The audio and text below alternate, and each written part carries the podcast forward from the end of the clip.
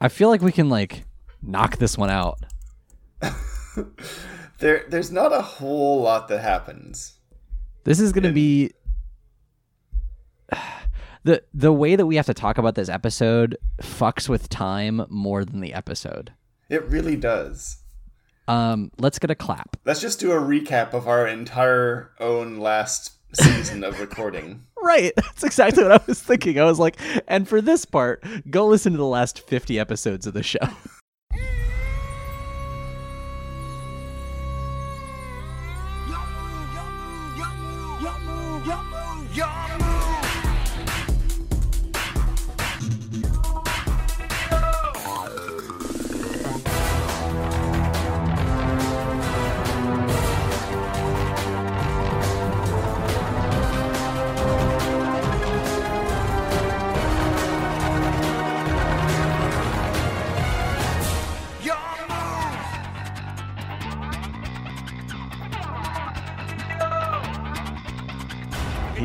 It's time to put put put podcast. Hello, everyone. Welcome to You Activated My Podcast, the weekly Yu Gi Oh recap podcast. I'm Tyler. I'm Jimmy.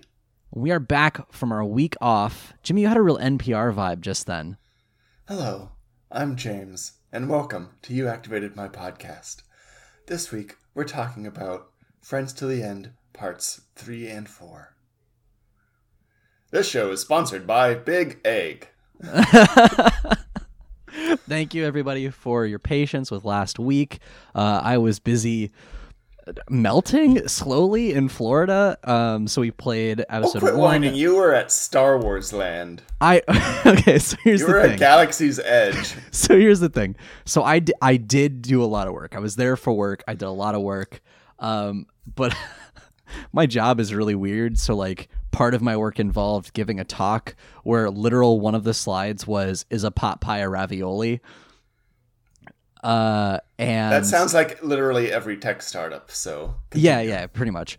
Um, and then in our off time, because we were in Orlando, we were just like, well, let's just go to the parks, I guess. So I went to Magic Kingdom, I went to Epcot, I went to um, uh, Galaxy's Edge, I went to a Motion City soundtrack concert because they happened to have a reunion tour that lined up with the exact times that I would be in Orlando. Nice. I rem- remember that now. Fucking life changing. Um, so yes, so thank you all for listening to uh, Eggcentric, my new podcast with Lauren. Uh, we have actually gotten a little, re- lot of really good positive responses about that show already, so I'm really happy with like how it's being received, uh, and I'm glad that I could like sort of also release that here. Eggs. Eggs. I mean, you already inspired me. I was listening to your podcast, and I went and made uh, Toad in the Hole. I saw that. Yeah, you sent me you sent me a picture, and didn't you post it to Instagram? Is that right? Probably. You got like real fancy with it. I was very proud. Yeah. I've never made that before, but I was inspired to make my own egg creation for Your breakfast. creag creation. Creation. Well, I'm glad. I'm really glad. Yeah. And it sounded like was you had a you had a pretty good week otherwise, so you didn't miss me too much. No, I was okay. It was weird listening to you and Lauren talking without being able to like put in my own opinion. I was listening to you guys in the car and I was like, wait a minute, this isn't my podcast. I can't talk to him right now. Yeah. See now now you and Lauren have to make a podcast together. just what, to just what would that be about? complete the Triforce. We'll have to talk Um, about the end what would that be about? Dogs? The dog cast. There's like a You talk bajillion about- dog podcasts. You could talk about creepy museum shit. That's true. You can talk about the Parasite Museum in Japan. See, there you go. That's like ten episodes right there. There we go. There you are. All right, let's pitch that to her later. Um, uh, I was looking at our pre-show notes, Jimmy. For for the listeners who may not know, uh, so we we keep a, a running notes document for when we record. Uh, that's just sort of like what do we want to talk about before the show, what are our notes kind of minute by minute during the show, and then you know our segments after the fact. And I looked at your note, Jimmy, and your one pre-show note is LMAO. I forgot about Duke Devlin. I completely forgot he was in these episodes just out of nowhere. I think that's really the only new thing that we learned from Friends Till the End Part Three. Uh, my my one note, I I just wanted to bring up real quick before we start talking oh about the episode. god, cat! Is your I cat going, you can see, going but crazy? there's this like claw coming into my underneath my door and like slashing at my little pad that I have to cut down on noise. That's I mean, Awful little they can, goblins. they can be a part of this. That's that's fine. I'm I'm all for having cats as guests. Uh, It'll speaking be of mostly cats, though- yelling. Oh, well, fair. Speaking of cats, so I complain a lot about the things that England does not have compared to America, um, m- mainly Mexican food. Can you Uh, hear that? And f- There's animals clawing at my door, like the beginning of a horror just movie. trying to get in. They want to be a part of it. Let them in, Jimmy. Let them be on the podcast. Should I let them in? You can. oh, I don't can't care. say no to that face. All right. Come here, baby. As we as we witness Jimmy's untimely death at the hands of these creatures clawing at his door. Oh, there's one cat. All right.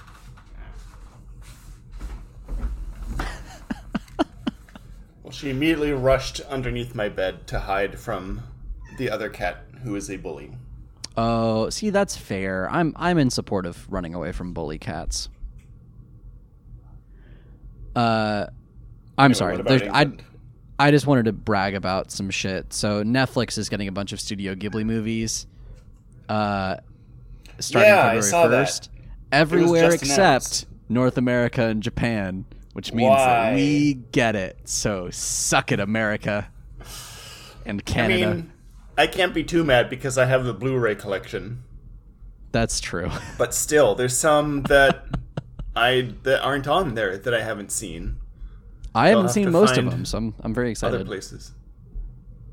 What's your What's your favorite like not classic Ghibli movie? Like not Spirited Away, not Howl's Moving Castle, not Totoro, not Castle in the Sky.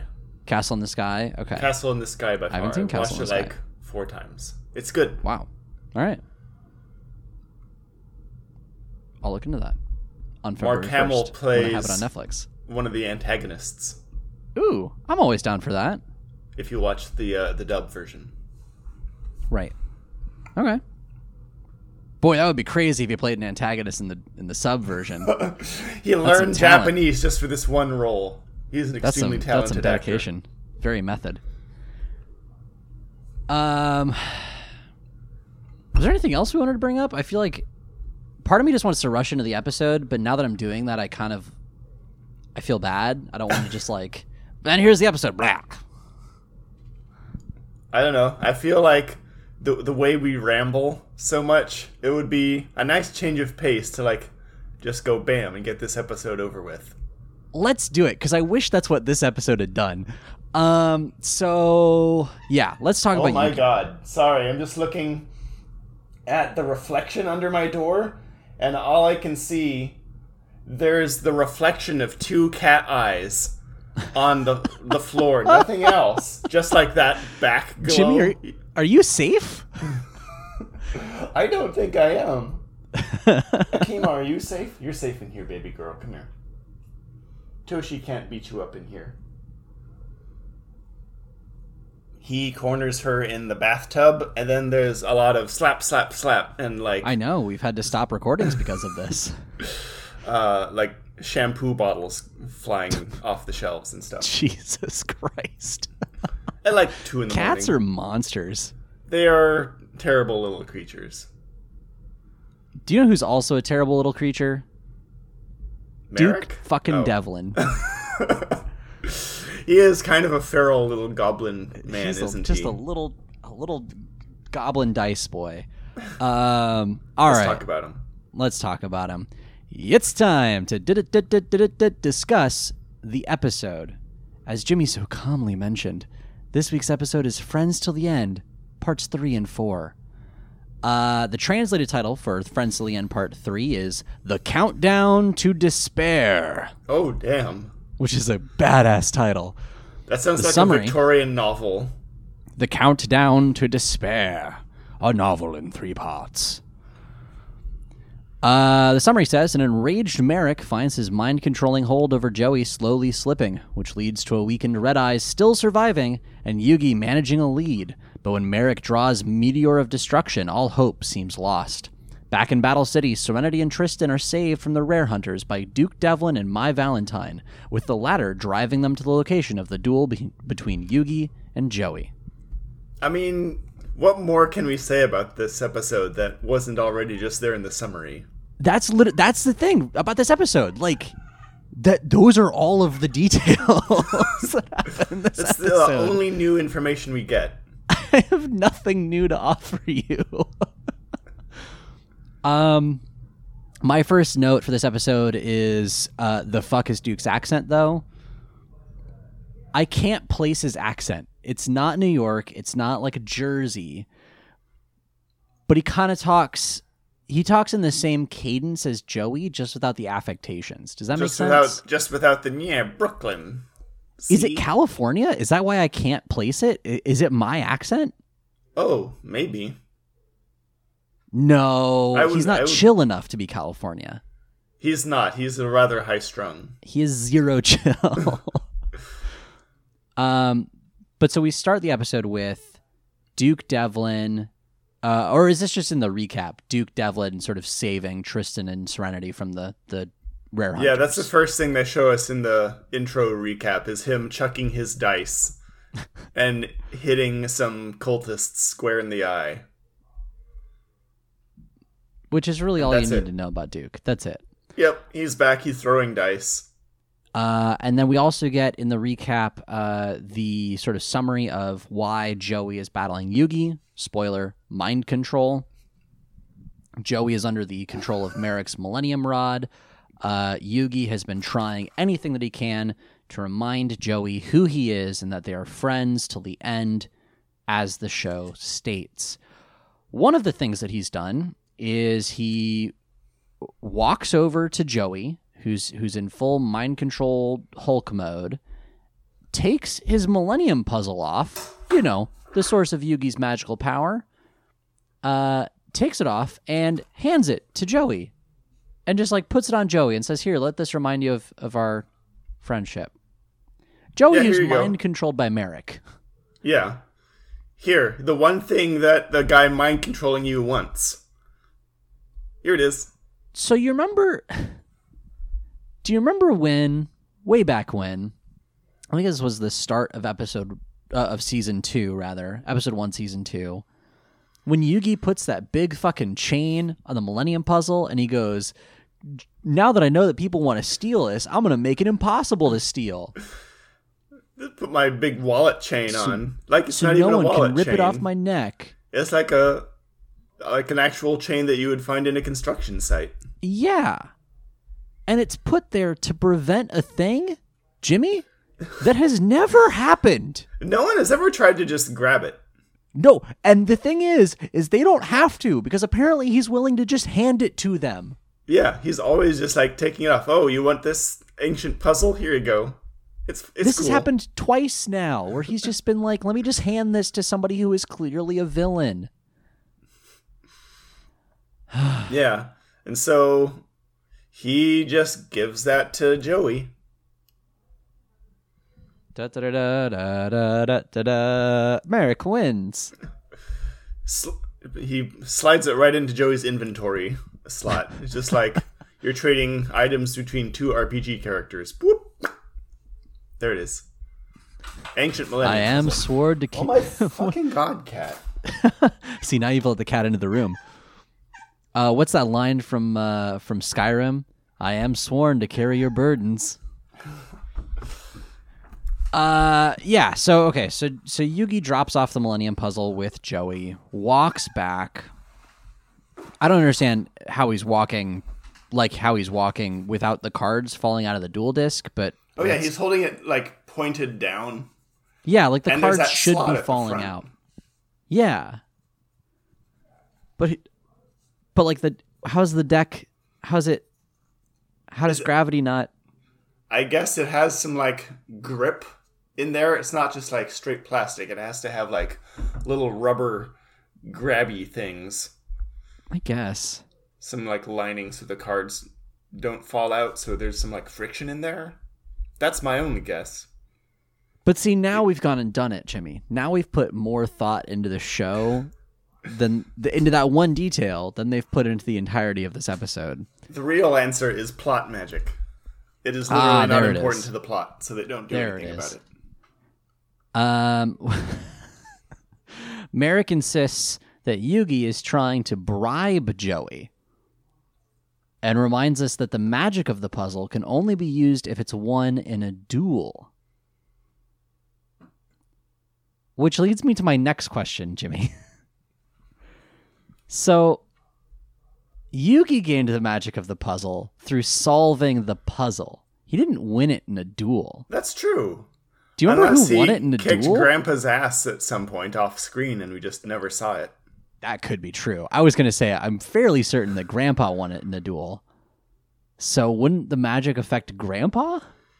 Maybe the magic doesn't activate until he solves the puzzle, Oh, I see. And so Grandpa never had it with the magic activated.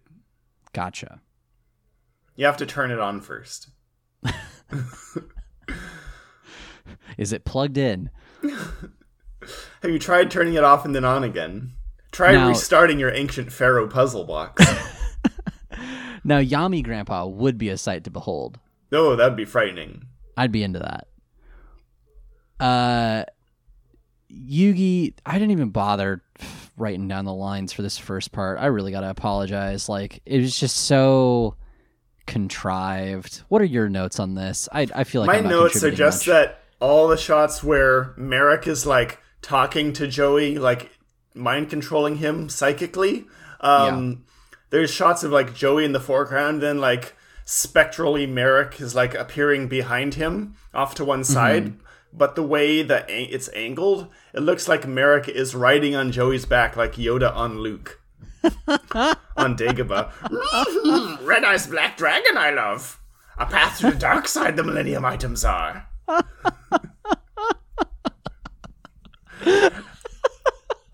Yeah. Yeah, it's a yeah, lot like Joey that. I am. it's Forget about it. You must.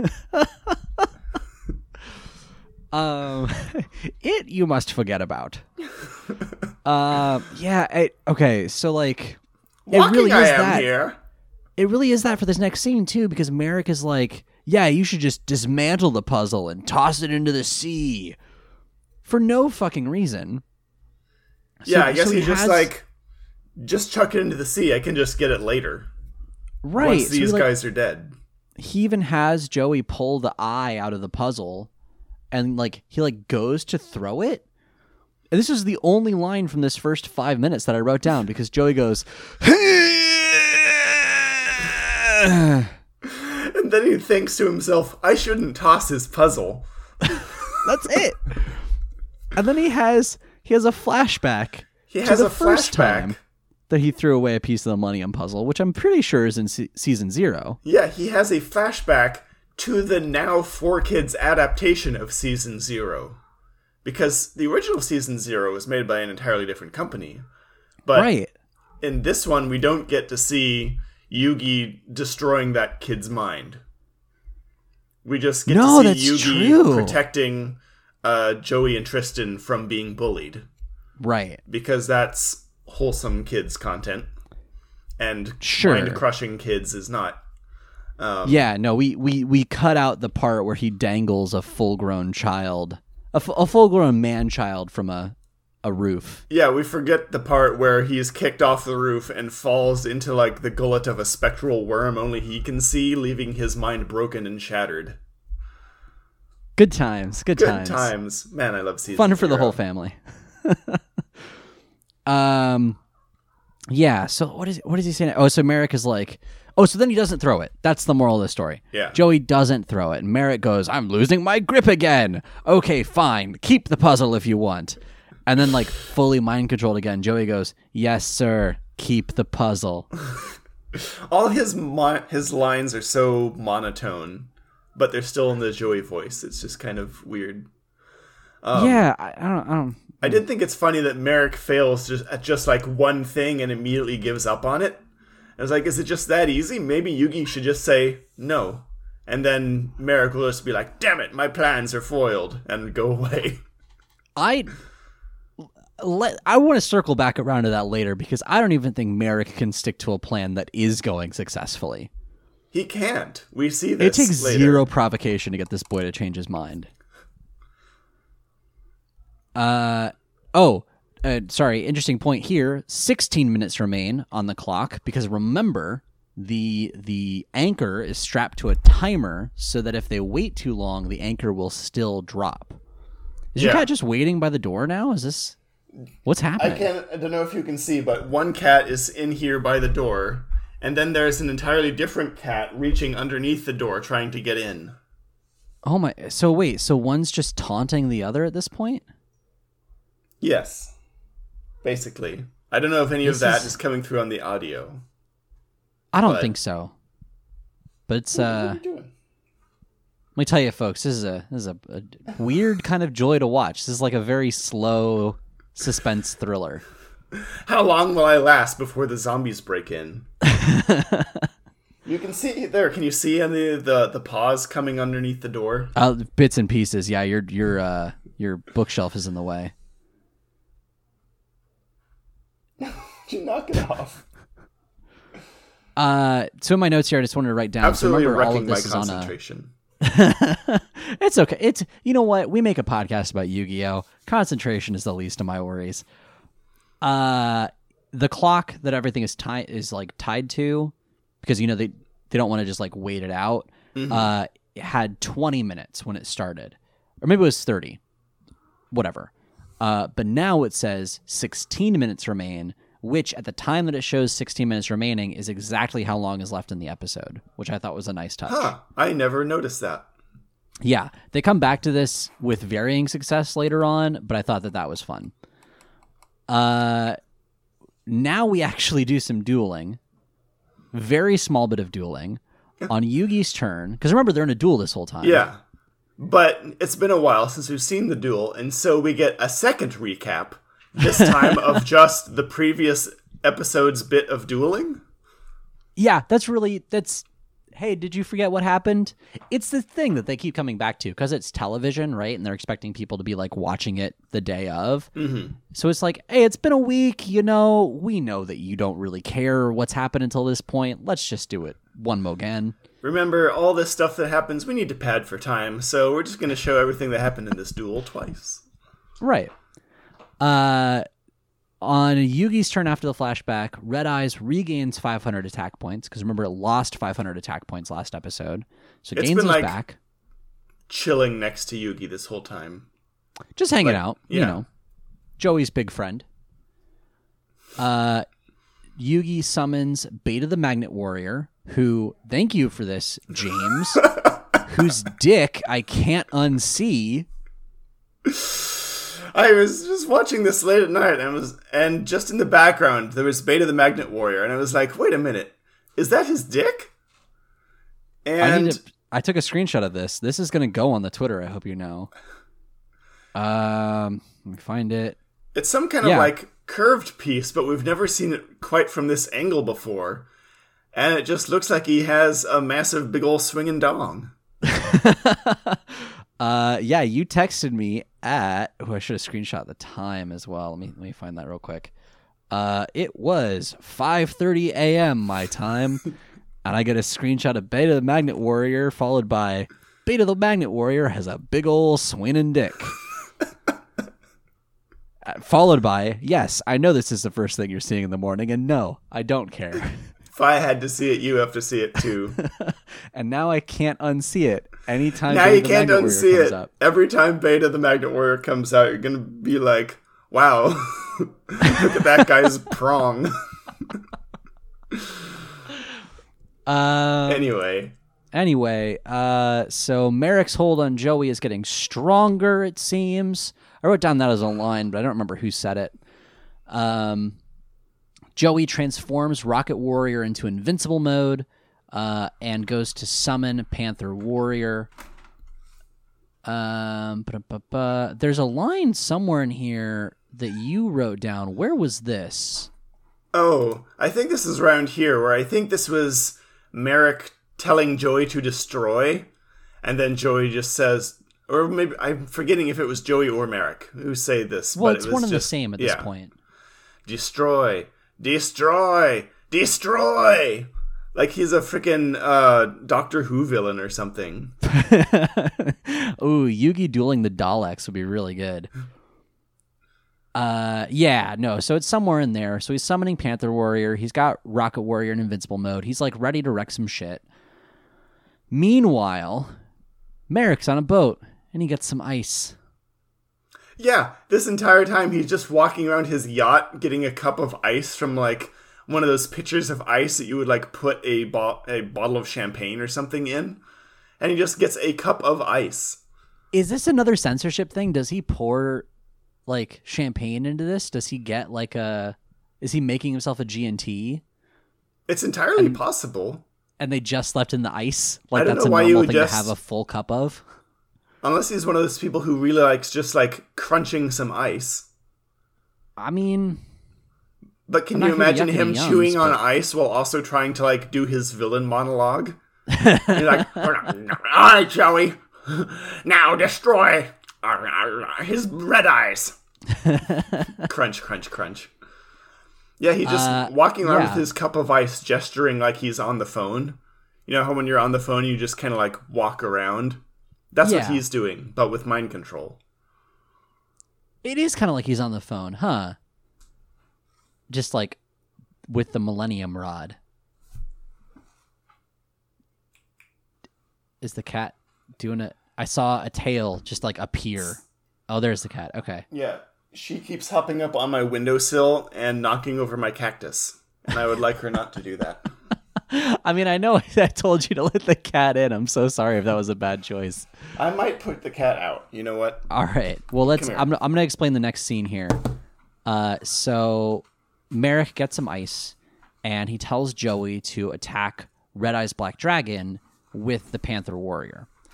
Uh, which I mean would be fine, right? Like he has to sacrifice a monster to to attack with Panther Warrior, but I don't remember. Maybe he has something out there. I don't know. Um, and Joey does the thing. He's like, "For my move," he's talking in his like mind control voice. He goes, "For my move, I attack." I don't know why I'm giving this like uh I don't know, like JFK or something. Do not ask what your duel monsters can do for you. Um and instead Joey says, "I attack Beta, the Magnet Warrior, with Rocket Warrior." Shoot him right in the dick with a missile. And so he completely disobeys every part of the order that Marik gave him.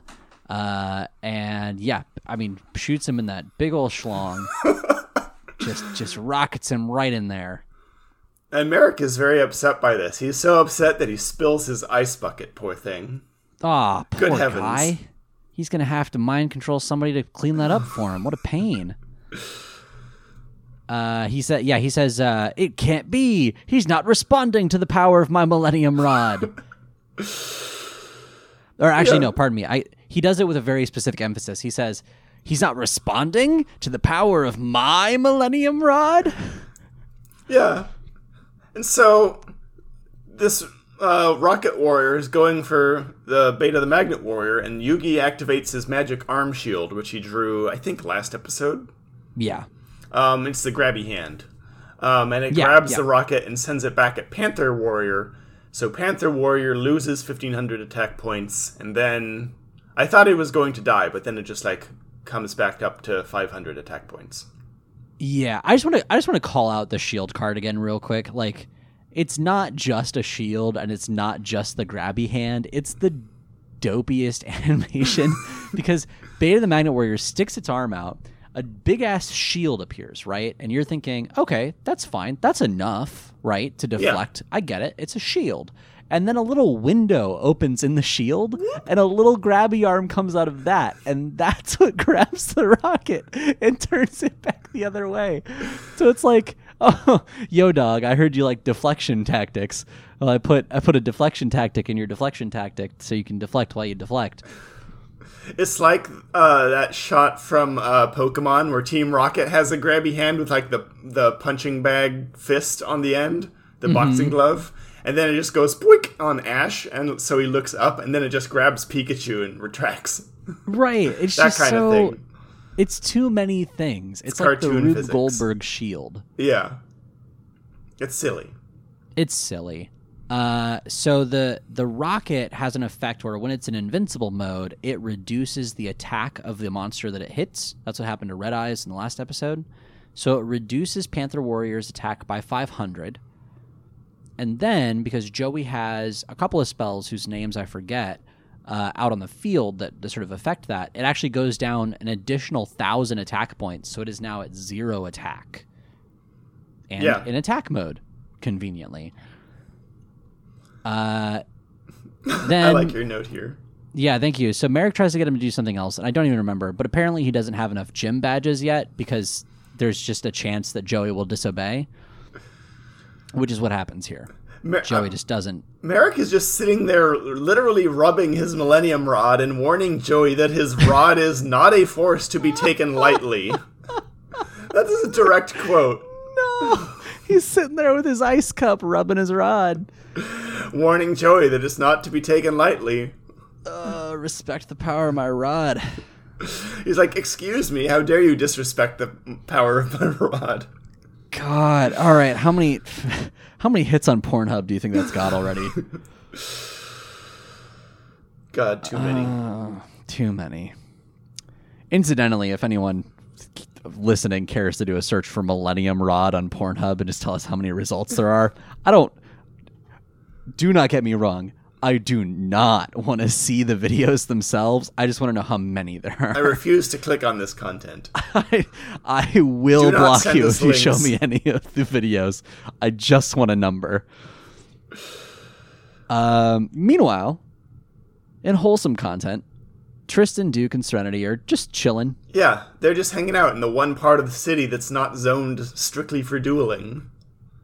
and they uh, they're looking around and they're worried about Joey, uh, but Duke is I I forget what he does. He's like trying to be comforting, but he says something along the lines of like, "Oh, or your brother could just be dead." I don't know. Yeah, he's like, oh, oh, I think they're talking about, oh, those like cultist guys who attacked us are probably the same people going after your brother. And Serenity's like, which And then Is and then. Duke goes, "Don't worry, he's probably just captured." nice one, bro.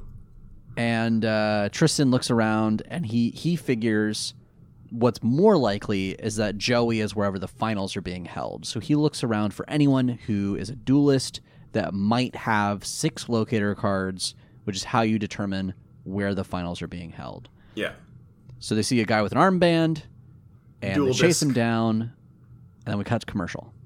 yep. And then like the only thing that happens next is Yugi summons Beast of Gilfer, which I don't think we've seen before. I don't think we have either. I feel like we've seen the name somewhere. Maybe just you and I have.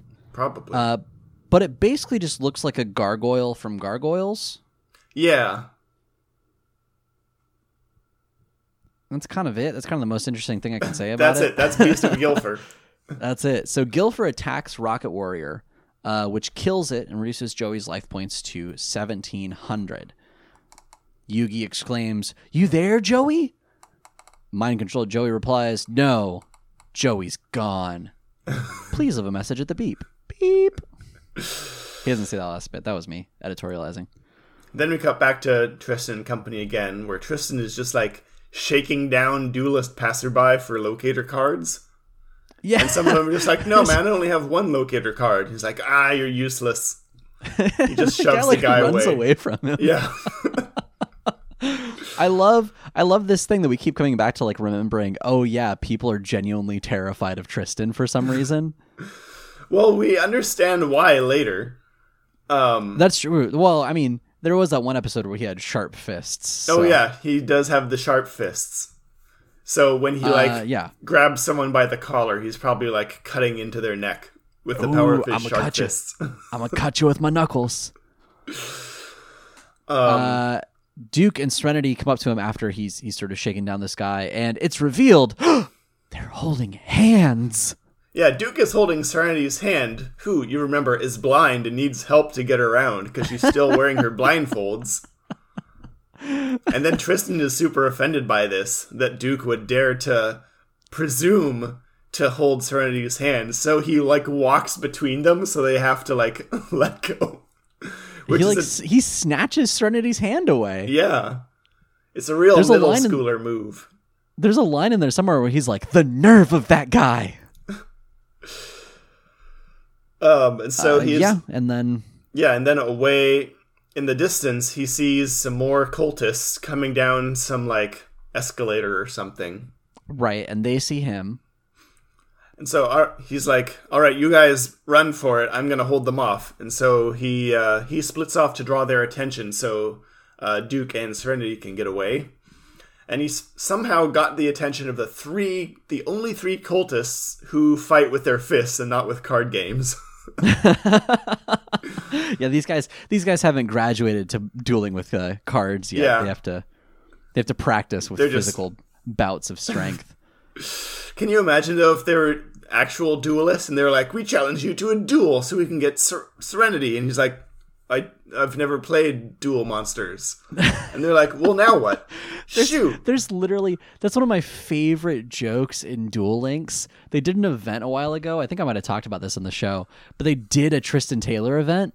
Really? Where they they had him appear in in Duel Links, but there was a glitch so that there were like hundreds of him that appeared and they appeared on the game map like you there were people that you could click on and duel Tristan over and over and over again but Tristan's so shit at dueling that you don't actually duel; you just automatically win. That's ridiculous. So there were just like a hundred Tristans that you had to tap on, and then you would get the his like fail animation, his death animation over and over and over again. It was really good. Uh, but yeah, so they they close in on him. Uh, I just want to point out: Have you ever tried to run while blindfolded? I feel like I probably have at like some kind of like camp event some like sports thing it's like where you're trying to you get, you get blindfolded and then you try and run across the field and do some kind of like blindfolded relay or something but it's like fucking terrifying right yeah you have no idea where you're going what the so serenity like, is being is like. chased for some reason she's being chased she's with a stranger yeah she doesn't know who any of these people are poor girl and she's just running in a city with like cars. Yeah. And sure enough, they almost get freaking run over by who else but Mai Valentine. Oh yeah, driving her blue convertible. Her her sweet ass ride.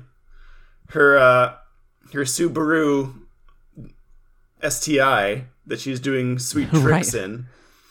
Um and that, that they like run in front of her and she slams on the brakes and she has a great line that seems right out of some kind of like kids after school special about oh crossing oh safety where she yells cross on the green not in between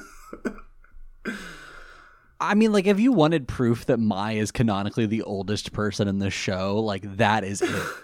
that line right there is it. Oh, for sure. Yelling at some jaywalkers. I, I love everything that Mai says in this episode. Uh, Tristan has beat up the cultists and yeah, three is cultists. demanding to know. Yeah, three dudes he beats he up on his own. beats the shit out of three fully grown professional criminals with his sharp fists. Right. to the point where to the point where one of them, when threatened, explains that Tristan's friends are uh, at Domino Pier. You know, the only pier in here in Domino City. In America, where we are. uh the uh, the car, Mai's car with Duke and Serenity in the back, uh, pulls up. They do like a Fast and Furious style power slide, uh, and Tristan's like, "What, Duke? How did you end up with Mai?" And Duke says, "I told her we were friends with Tristan and Joey, and she said hop in." and so he hops, in, which is too. unlikely. Right, he hops in too. I just see it as proof of like Mai's character growth, right? Because like season one, Mai would have been like, "Oh, you're friends with Tristan and Joey? Get behind me, Satan!" like, Get in front of my car so I can today. run you over again. uh, so Tristan hops in as well, and they they zoom. Road trip. yeah, and it turns out Um, Mai already has six locator cards, so she can find out where the duel is. Apparently, Yeah, no, because of course she does, right? Yeah. Like Mai probably had six locator cards day one is the Yeah. thing. Everyone else has just been fucking around. yeah, she's actually competent and has won duels, and now is just cruising around the city in her sweet convertible. Cruising. I'm into it. I'm into it. Uh, she explains who the rare hunters are, what their deal is, and is like, "All right, I have the six locator cards. We're gonna go to the finals, and we're gonna find Yugi and Joey." Then Tristan's like, "No, uh, And Tristan goes, I beat up that one guy and like tortured him." he says they're down by the pier. So Mai pulls a U-turn, just like hits, slams the e-brake, right? Pulls this sweet U-turn. We're joking about Fast and Furious, but literally Fast and Furious Domino Drift does like It absolutely full absolutely speed, is. like stunt driving into the next lane of traffic.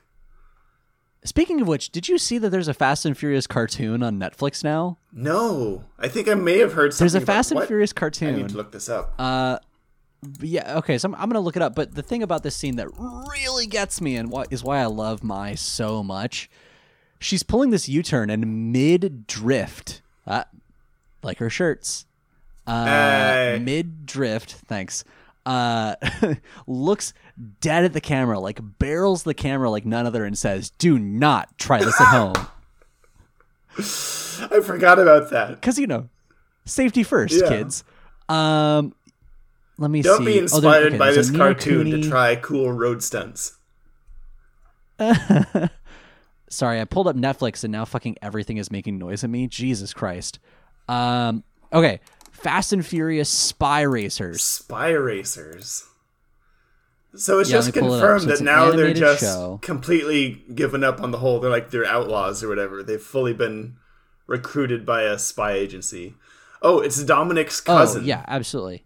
Tony Toretto, Is that who it is is? recruited by a Okay. government agency together with his friends to infiltrate an elite racing league serving as a front for a crime organization called Shifter that is bent on world domination, where I the mean- I and the E are a 1 and a 3.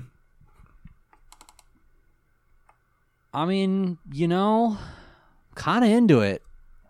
Is the thing. I mean, that I mean, you know me in Fast that sounds like something that you would be into. Yeah.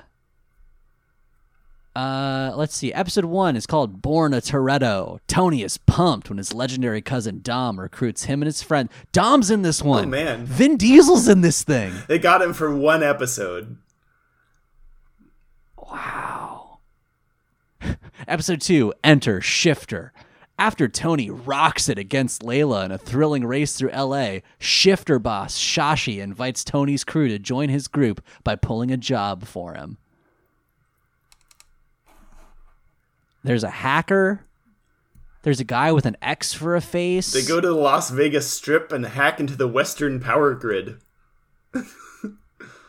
There's an episode called The Owl Job. The Celestial Vault. Yeah. I'm into this. We're gonna do some bonus episodes on that show. I'll just I'll just do a separate podcast about that show. It'll just be me. It'll be a podcast titled "I'm the only person who cares." uh, anyway, yeah, don't try it at home, kids. Um, wear your seatbelts, all that good stuff. She is, I will say, everyone in the car is wearing a seatbelt. Yeah. which I was very impressed by. Um, and then at this point, we cut back to, as you point out in your notes, Jimmy, yet a third recap as Marik exclaims his plan to the heavens. Yeah, Marik is yelling his own plan just out loud, just kind of as a reminder to himself, I guess. Really more for the audience, but he just shouting his own plan in his mind. I guess for and uh, Joey's that plan is basically like, the plan is basically, it doesn't really matter who wins because if they, well, so long as it's not Yugi. Either Yugi loses or they both lose is kind of his Yeah. plan. Because if they both lose, then they both drown, and he can just fish the Millennium Puzzle out of the water after the fact. Yeah. Ta-da! It's brilliant, F- completely foolproof. Completely foolproof.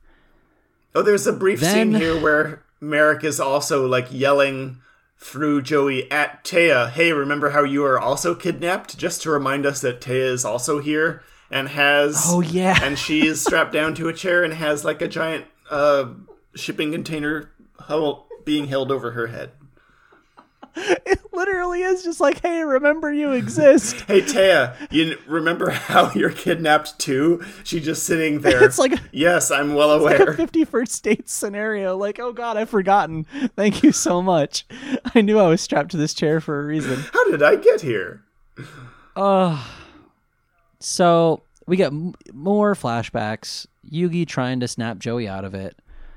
Joey remembers Serenity and their friendship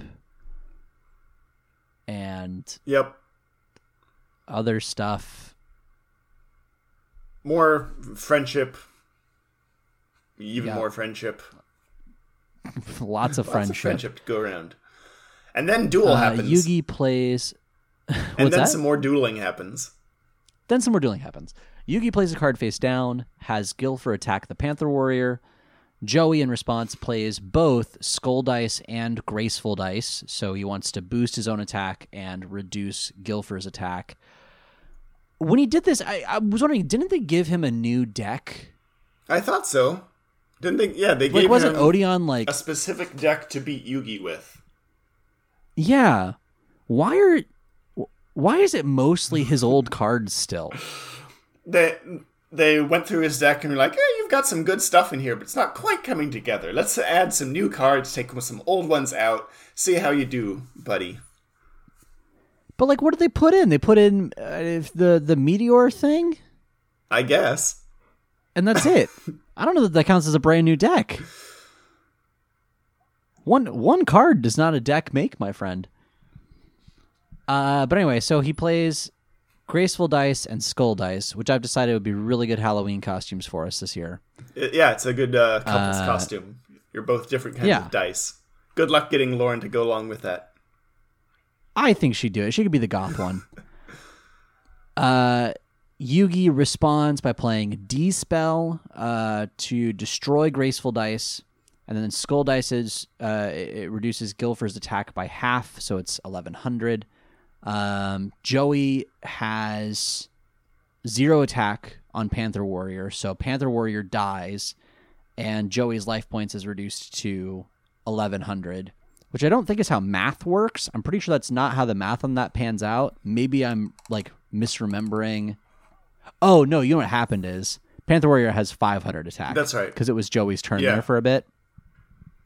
So it deals 600 damage to Joey, bringing him from 1700 to 1100 because that's how math works. The more Stay in school, know. kids. And don't cross unless the crossing light is green. Thanks, Mai. Yeah, what's the what's the phrase again? Where is it? Cross on the green, not in between. Is that a thing? That has to be a thing. That I've can't be just it. like a line they made up. That's too that's too cutesy for this kind of writing. That has to be some Yeah, kind of I- like And like it can't be that can't be in the original script because traffic lights are blue in Japan. apparently it's a PSA from the 1970s. what? Wait, how old is Mai? I don't know. wait, wait. All right, well, let's Google Mai Valentine minus fan service. Okay, there we go. There's the Wikia page. Um, Mai Valentine. Yeah. is 24 years old. That means that she was born. Let's see, when did this come out? 1990? 92? So that means, what is that, 88? No, I can't do math. 78. Conceivably she Jesus. could have seen it as a Stay in tiny school, child. Oh, no, hang on. Pardon me. Not 92. What am I thinking? I'm thinking 2000. 76. Yeah, Born in 76. interesting because I'm looking at this PSA that was put out by the New York Traffic Department of Safety Education uh, and played on like public TV and stuff from 1978.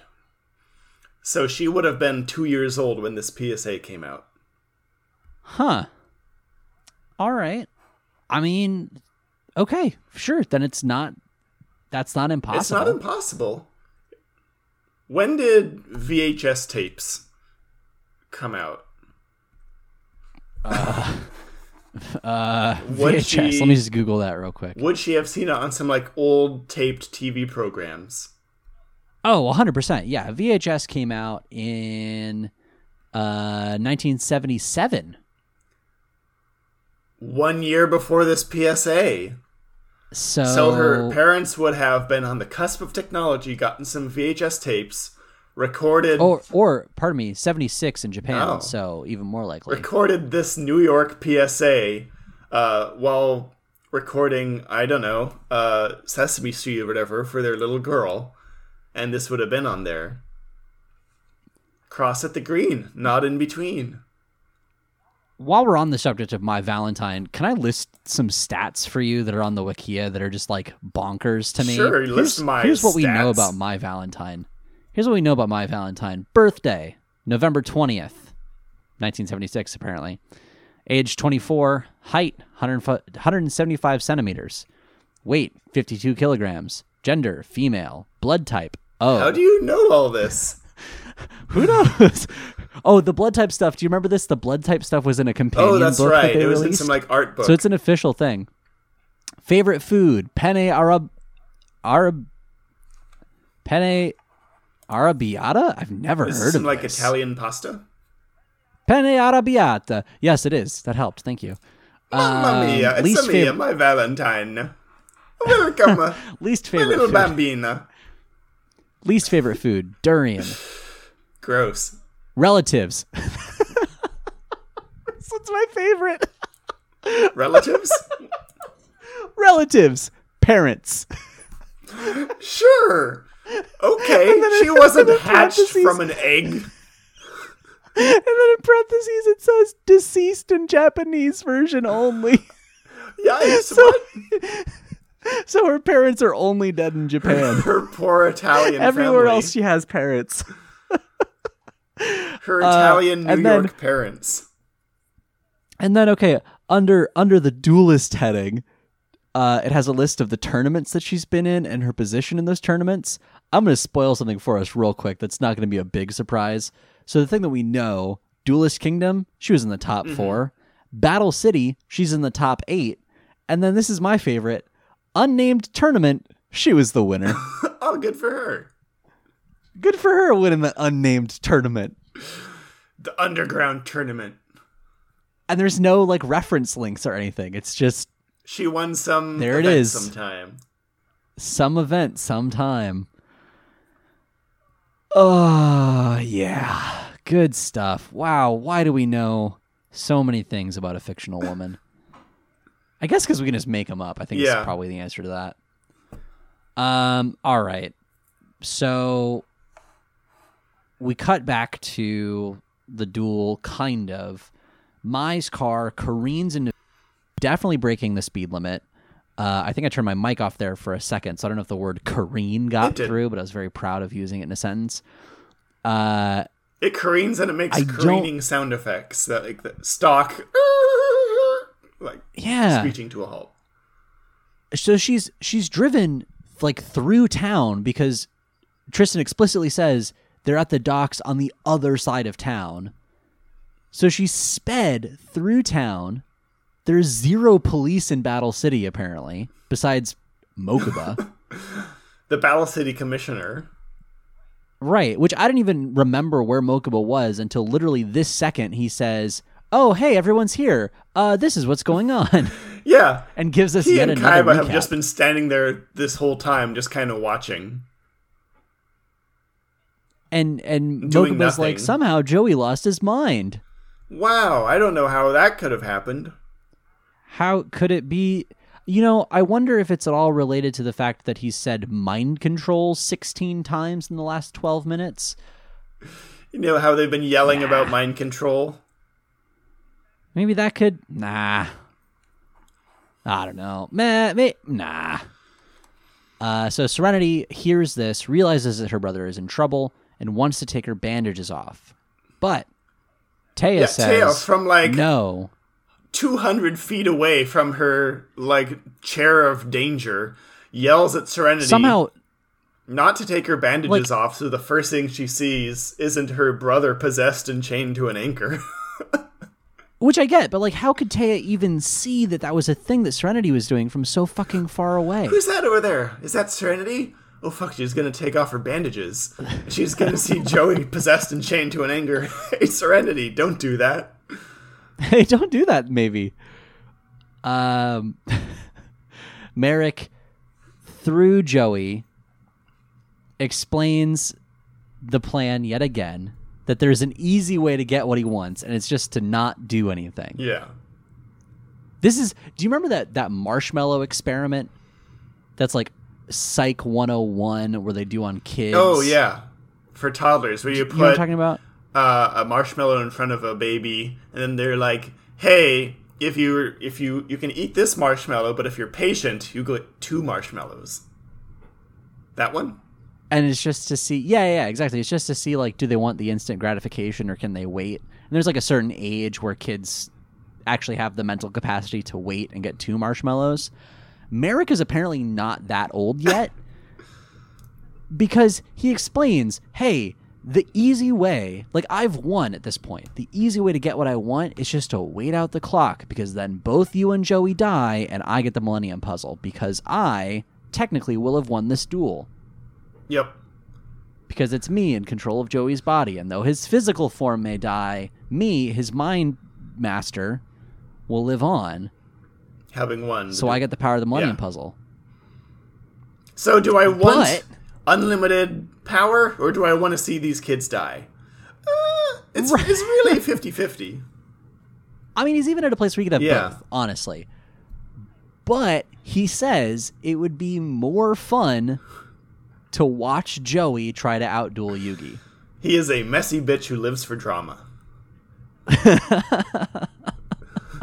Aquarius season, everyone, welcome.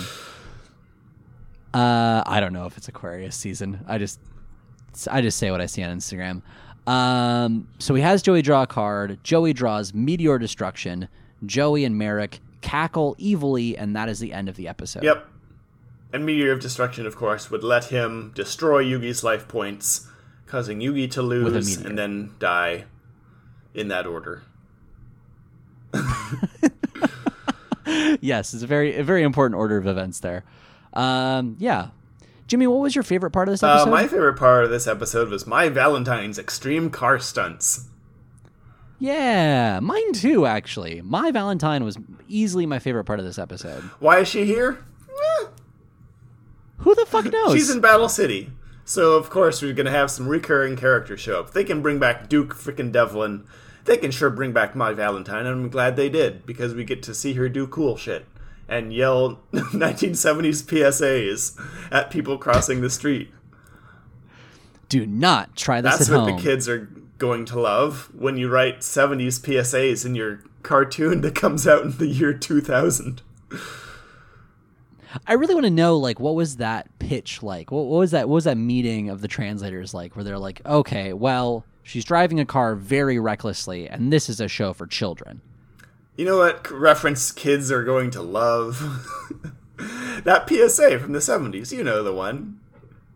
You know the one. And then they all say it together, Mm-hmm. and then they laugh, and then they cry. It's like in cartoons when they clearly make a reference that's meant for like the parents. And then it's like the equivalent Right. of like looking directly into the camera and being like, hey! And then the kids are just like, what? Funny writing. I love that she does. She does. She legitimately barrels the camera she at one does, point. though. She does, and I just love that she's the one character that can get away with that. I don't think they could make anyone else in the show do that with the same impact. I bet Pegasus could pull it off. Mm, don't try this at home. Yeah. Okay, that's true. That's very true. But still, that's two characters out of this Yeah, whole show. That Pegasus wouldn't out. be driving though; he'd have a chauffeur. Yeah, yeah, exactly. But he would have the chauffeur do six stunts. He would have the chauffeur do six stunts. Can you imagine him doing donuts in his freaking limo, and just like the front is staying there, and then like the back wheels are just spinning all around?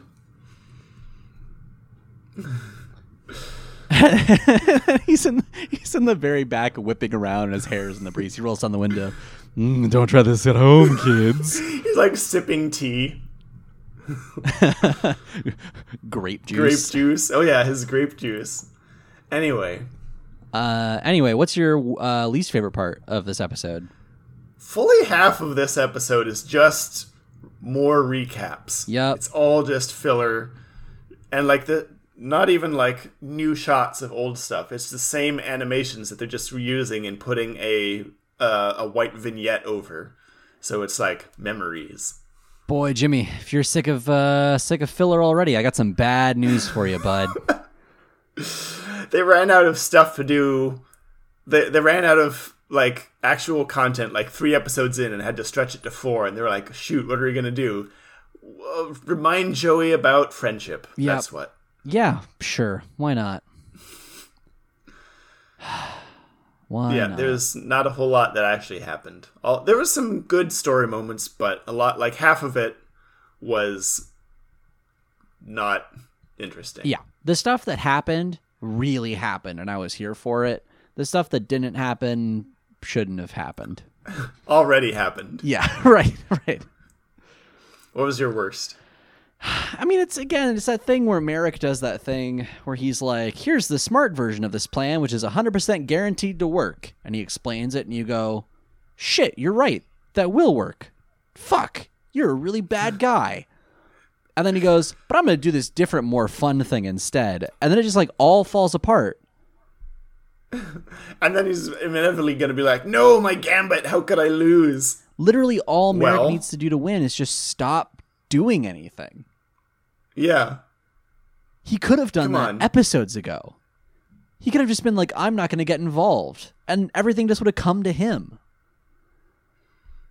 he is a very rich teenager. He's not used to having to think things through. I guess. Is he a teenager, though? I think he's a teenager. Uh, is he? Is he? Okay, well, I'm on Wikia. How old is already. Marik? I'm, I'm already on Wikia. Let's figure this out. Marik Ishtar minus fan service. Uh, holy shit. He's 16 years old, my friend. Hmm. yeah, that's just dumb enough to be to make sense. Blood type B. Least favorite food meat dish. What is this? A meat dish? Take it away at once. Uh, What's his What's his favorite food? koshari? Koshari? K O S H A R Y? I have not heard of this. We are learning so many different new foods this episode. Yeah. It's an Egyptian rice dish, it looks like. Oh, that makes sense. Yeah. Oh, this this looks pretty good actually. Kushari, also spelled uh, K U S A R I, K U S H, pardon me, A R I. Uh, it's an Egyptian Oh, dish originally made in the 19th century, made of rice, macaroni, and lentils, topped with a spiced tomato sauce and garlic vinegar, and garnished with chickpeas and crispy fried onions. Hell yeah! All right, Mm. I'm into this. But his least favorite dish is meat dish. Meat dish. Looks like meat's back off the menu, boys. Ew, Mama. I do not wish to eat the meat dish. Uh, This is against my plan. Uh, yeah. Um, that's that's all she wrote. So yeah, so Marik is just an asshole. That's my least favorite part. You ready to talk about the next episode? Let's talk about the next episode. All right, friends till the end. Part four. The translated title is "Attack Me," the fated last turn. Attack me, bro. Attack me. The summary is Joey finally breaks free of Marik's mind control and finds, to his horror, that Yugi plans to lose the duel and give up his life so that Joey can escape. How will both of them survive? Dun dun dun. I don't know through friendship probably seems to be the answer Through the magic cases. of friendship. So the episode opens, Marik refusing to let Joey go free. Mokuba says, Seto, pardon me, Seto, isn't there? Seto? Isn't there some way we can stop this without putting Taya in danger? He's like a fucking Oliver Twist orphan who's been smoking for 30 years. Please, sir, might I have some more? Uh, Kaiba being, Today, it's Christmas Day. Kaiba being a decent human being for once, taps his communicator badge and says, Chief O'Brien, three to beam up. apparently, apparently his KC badge has just been a, a phone. We've seen him use it before, though. Have He talked oh, to the helicopter have. pilot. You're right, we have. Okay. But I forgot about it. So it was just one of those Yeah. moments where I was just like, wait, when? Wh- But what? he's been standing there this whole time and doing jack shit when he could have been calling the cops, his private security company, uh, literally anyone. Some He, men he just, probably has some kind of death satellite. I mean, Just call it. we we Just did- hire a private military company, have some snipers come in and shoot Marik from 600 yards away. we know that he is not opposed to using satellites as ballistic weaponry. Yeah, he's already crashed a satellite into a major metropolitan area and taken out a rival's b- building. So I don't know what his deal is, just waiting around to see what happens. Yeah, some people just want to watch the world burn. Some people just want to watch Yugi die. Now I'm just picturing Kaiba as the Joker. Want to know how I got this blue eyes? um, Yugi is shouting Swear at to me! Hey, I'm not wearing hockey pads. I don't know how to say hockey pads in a New York accent. Apparently, um, Yugi is shouting at Joey, uh, and he says, "Fight it, Joey! You have to remember who you are." And we get a great shot of like Marik sort of superimposed over Joey. Marik's animation is super good here, actually. I, I just have to point out they keep adding more lines to this boy's face, and I'm living for it. I noticed that. They just keep adding, I guess it's supposed to be like shadow. Yeah, but they're like, like- thick ass lines. They're like action lines. Yeah. Just in a, He looks like, um, in like a radio. you know how Naruto has those like lines on his face? well, those are whiskers. whiskers, yeah. He looks like he's got a whole bunch of whiskers just in a circle on a his face. it's a mane. Of course, now that I've said that they're, that Naruto has whiskers, I'm gonna get a million comments being like, "They're not whiskers. They're a face." I know. I know what they are. I genuinely don't, and I don't care. Um, anyway, Yugi's yelling at Joey to remember his friendship, and so he does. And we get another flashback, another recap of him remembering so much stuff. I He remembers their time together. I could not believe that they did this in this television show, Jimmy. this was a full ass four and a half minute recap of the entirety of season one. Yep. Every every thing that happened Every story beat. except for Bones. Except for Bones. Who cares about Bones? Every duel that Joey had was in this, except for my boy Bones, and that is an injustice, sir. and I will not stand for it. Yeah, he remembers all the stuff that happened last season. And he remembers Thousand Dragon, which made me crack up. He explicitly calls it out too. He's like, "My friends, my my my buddies, my rivals, Thousand Dragon." Thousand Dragon. Uh, yeah. So that goes on for a while. Oh man. um, I thought last episode was bad. It, But I rescind my previous opinion. I thought they had enough they had run out of material after three episodes. No. They ran out of material after two episodes and had to stretch it into four. and you remember we were thinking like when they did the rescue, which was just another recap show, we were like, "Oh boy, we're gearing up for something good." No, we're gearing up for more recaps. What the actual fuck?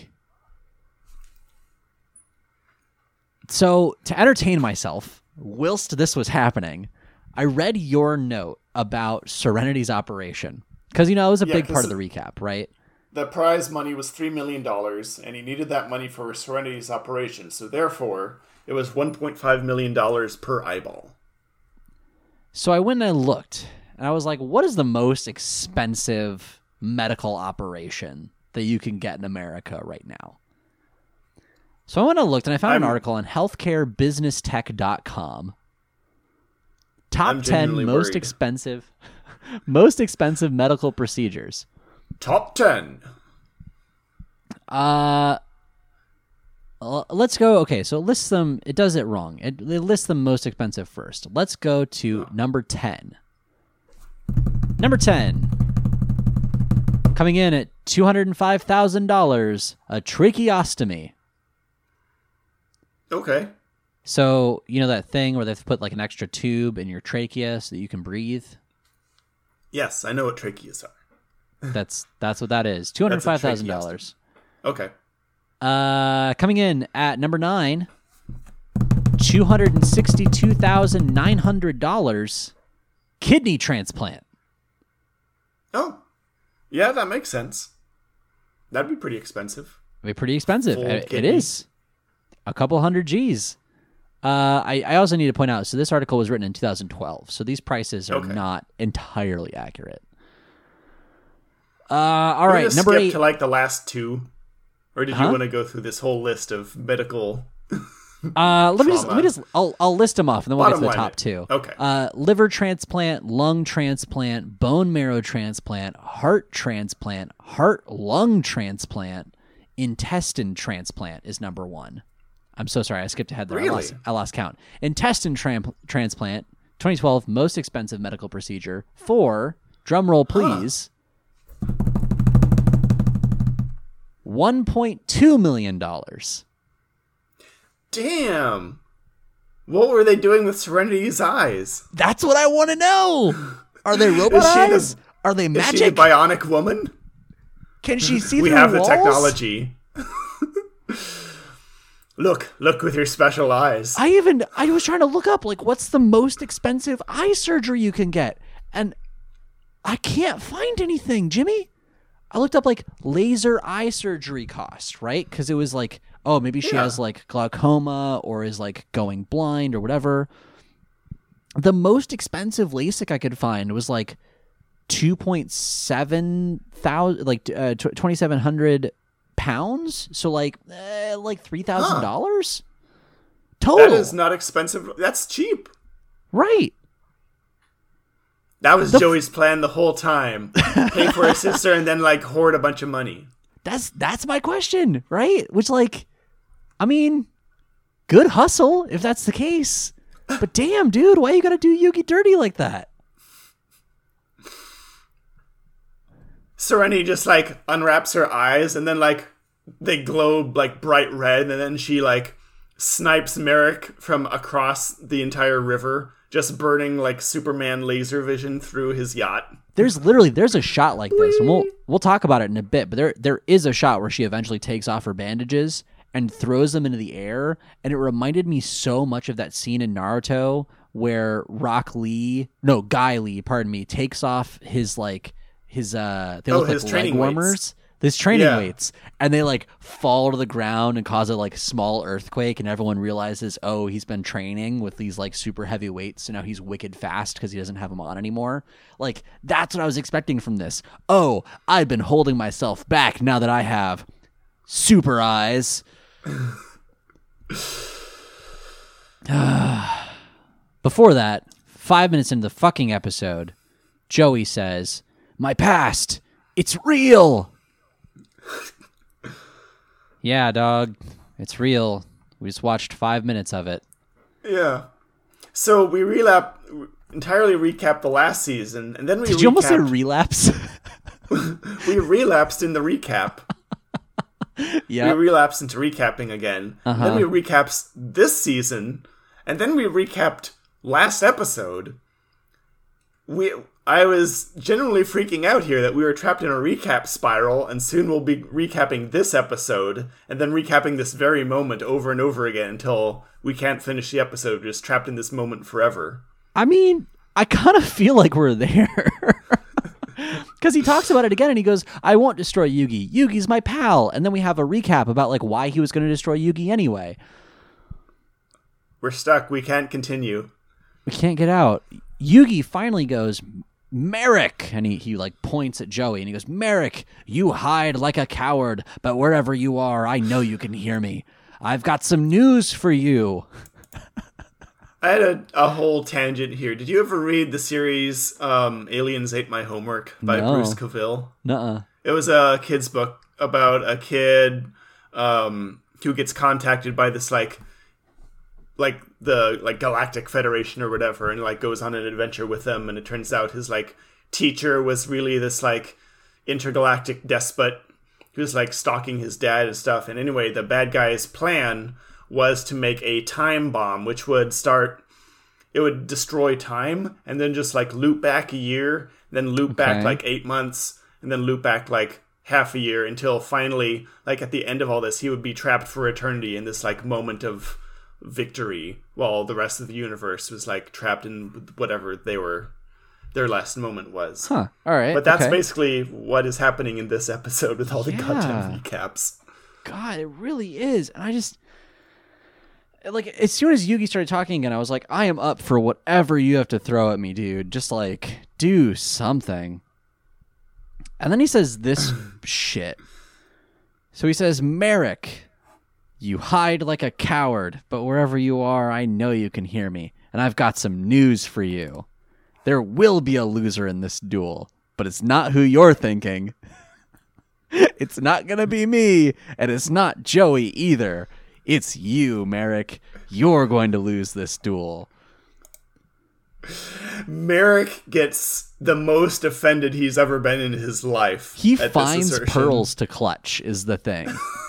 My word. he goes what he's just freaking out Oh, my stars and someone garters. says he's going to lose a duel Uh, Yugi. Yugi all but breaks into song and dance about the power of friendship here. He just goes on about it. Like, and it's not even it's not even worth writing down is the thing. Just picture again a recap of every speech about friendship we've had in this show, and it's one of those. To which Marik Yep. responds, No one can resist my Millennium Rod. Behold the full potential of its ancient powers. And then he drops this w- weird flex. Joey Wheeler no longer exists. And then the Millennium Rod like sparkles. Joey is fully mind controlled again. Uh well before that happened Yeah. Uh there's a really great gambit here from yugi Oh, yeah, yeah, yeah. Okay, yeah. So explain this to me because I'm not sure I fully understand the, the logic here.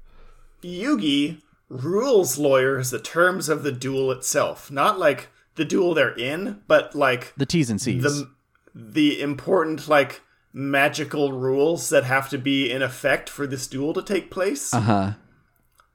Um, and he says that once The the end duelist license agreement. Yeah, the end duelist license agreement. If Marik is no longer in control of Joey, he cannot possibly win the duel because he's not in the duel anymore. So no matter who wins or loses the duel they're in, if Joey is able to buck Marik's control, Right. Okay. then he, he cannot win the duel, and therefore, due to the rules of magic, he cannot get the Millennium Puzzle because he did not win it in a duel. Right, right. So if Joey can break free, then even if Joey wins the duel, which I love doesn't even like that thought doesn't cross Yugi's mind. Oh yeah, I'm still gonna kick Joey's ass. Right, right, right. But then it'll be Joey, He's and not Marik. Yeah. Huh. Okay. So there's hope, right? And and There's hope. Joey seems to be breaking free because his past is real, it turns out, and not a alien implantation uh, uh, uh, episode. Uh, he does the thing where or Marik does the thing where he's like, "No one can resist my Millennium Rod. Behold, its full potential." Etc. Yeah, Etc. uses his like his final powers, his secret special move, which is like unleashes the full power of the Millennium Rod or whatever. Joey's third eye opens on his forehead like Yami Yugi possesses Yugi. Mm-hmm. And so he like gain he assumes direct control of Joey instead of just like influencing him and like speaking through his voice and whatever. Yeah, he he jacks And- into the Matrix. Yep. And Joey plays the meteor card, the Yep. meteor of destruction or whatever. Meteor of destruction. So the meteor comes down. It's about to extinguish all life on Earth, Yep. or at least Yugi. You know, all One life on Earth, that matters. Yeah. Did you want to describe what happens to Joey here? You wrote it better than me. I have my notes here. I let's start with your notes and maybe I can add some flavor. But hot damn, some shit happens. Joey goes Super Saiyan with the power of friendship and exorcises Marik from his own body, and Marik just kind of dissolves away out of his mind. Yeah, like I don't. So okay, so I'm pretty sure he literally glows. Well, no, he not only literally glows, he casts lightning from every orifice and like end point on his body. He he somehow has this like purple energy that builds up inside of him that I guess is the friendship, and it like cleanses his mind, shoots out of his face and hair, shoots out of his eyes. It's like it's like It's the- like Highlander. yeah, that's what I was about to say. It's like the end of Highlander when he is the one, but instead of gaining the ability to read the hearts and minds of all humanity, he just has one one boy in his dome again. Yeah, there could be only one boy in this dome. Um, but yeah, I guess he just like brute forces Marik out of his body. Yeah, it, it was. It's extremely anime. Um, but then he didn't even need to do that because Yugi had uh his own trap card waiting for just this moment. It's our good friend the ref panel. Mystical ref panel. you know that name that's an English word. That that card we all know and love, mystical ref panel, He he announces which it in such a doesn't the panel way. that actually does not ref. no, it's yet. a it's a catch panel. Yeah, it's a grabby panel. But he announces it in such a weird way compared to his usual. Yugi says, "Trap card activate." like he's waiting for it. Yep, He's just watching the meteor Jiggles come now. in.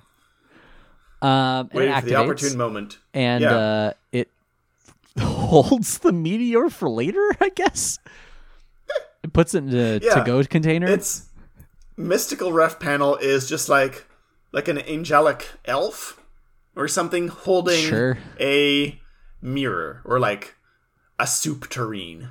that yeah. It's holding your grandmother's fine silverware. it it is um you know in smash bros when game and watch does that thing where he holds out the bucket that can Oh, like yeah. grab a projectile and save it for later that's what it is it's yeah, just or game and Isabel just bucket. grabbing stuff out of the midair. yeah So you would think that a mystical ref panel would be a panel that reflects, but it doesn't. It just grabs onto stuff and then just kind of holds it there. yep That's not how reflections work, nope but okay. it's also not what i would call a panel but that's neither here nor there Neither a ref nor a panel. Uh, okay, so Joey comes to fully his own his own boy again. Realizes that he's wearing the Millennium Puzzle. Wakes up from his mind control bender. He's naked in the middle of Times Square. holding a millennium puzzle. What you do? uh, so Sometimes it be like that. sometimes it do be like that. So Yugi says, "Giving my puzzle helped you break free."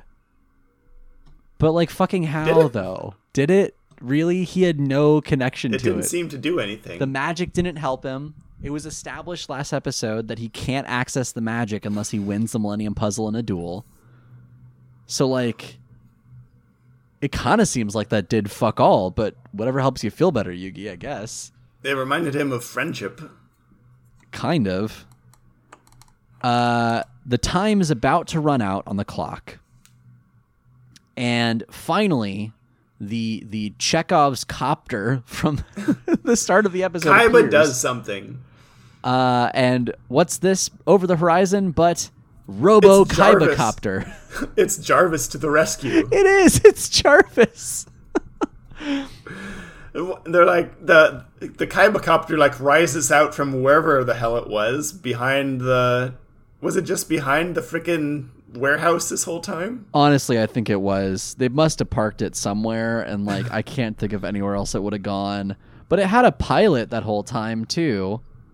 Yeah, who drove them there? It wasn't Kaiba because they were he was sitting in the back with Yugi No, we- complaining about shit. We see and talk to a, a pilot like three episodes ago.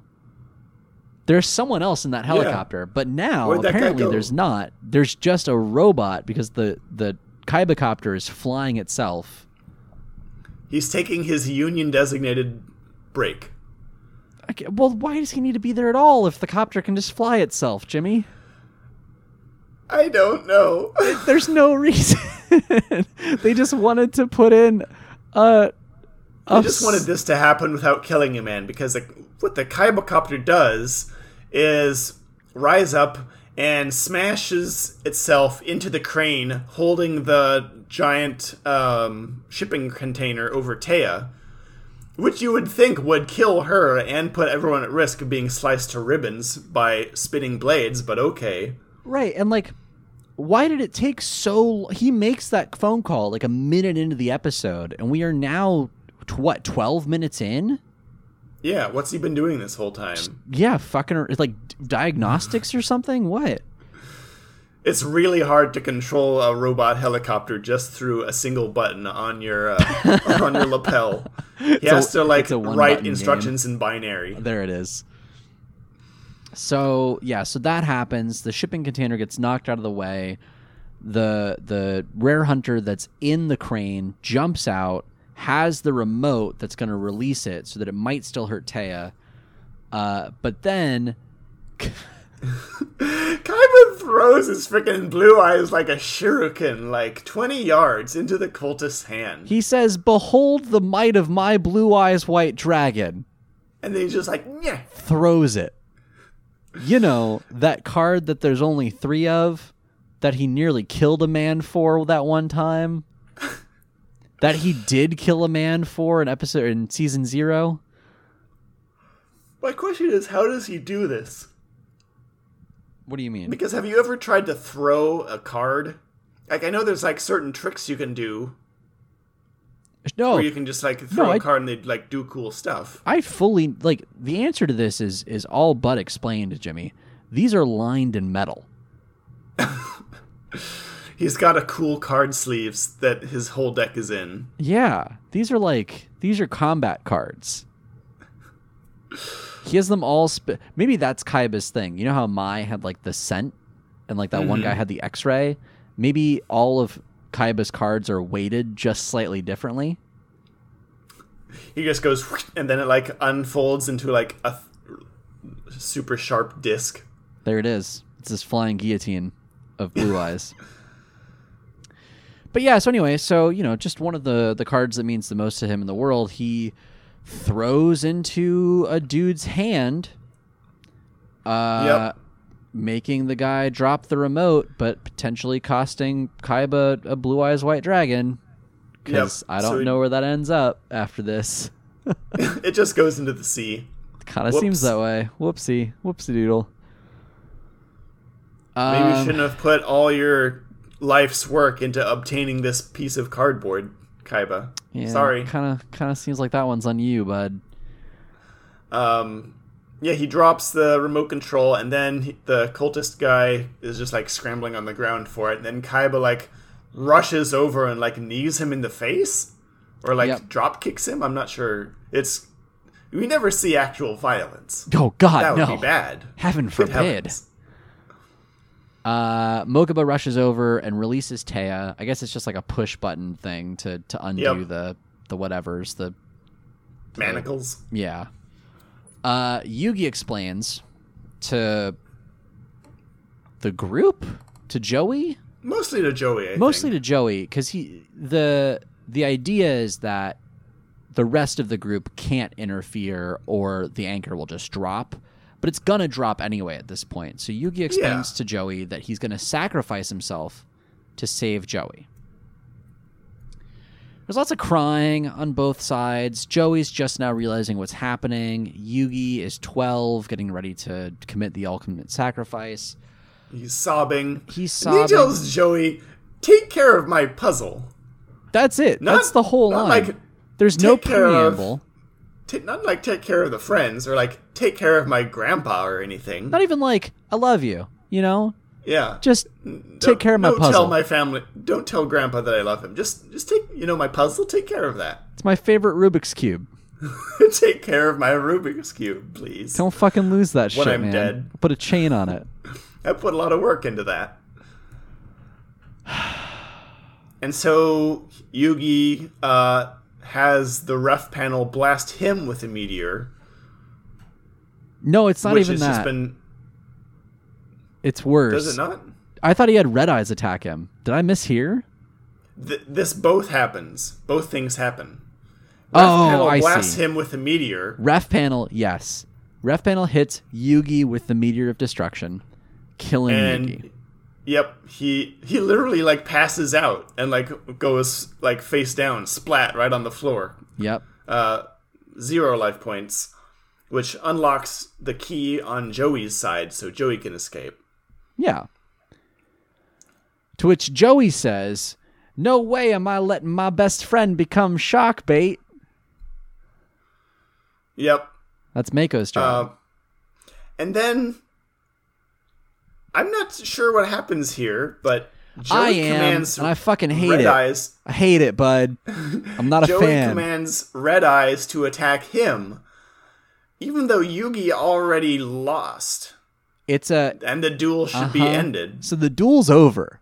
The duel is over. We're over. in no man's land now. But because of a side effect of the Meteor of Destruction, after that card resolves, and I haven't looked up Meteor Meteor of Destruction yet. Maybe you want to do that. Uh, so Meteor what of? Destruction What's going on here? apparently has a rule where after it resolves, you can have one of your opponent's monsters. Uh, oh, I typed in meter of destruction, and I got a lot of Run! He's got a yardstick. Um, uh, so so apparently you can have one of your monsters, one of your opponent's monsters, attack after the card resolves. And now, because of Ref Panel doing its thing, the card has resolved. Um, That's not what's on I'm the looking at actual Meteor of. Destruction. There's no. That's that's not it. Oh, Meteor of Destruction, a million percent does not do what they say it does in the show. The actual. wow, it's the opposite. The actual card text on Meteor of Destruction. Am I looking at the right thing? It says if your opponent's life points are higher than 3,000, which was not the case, inflict 1,000 damage to your opponent.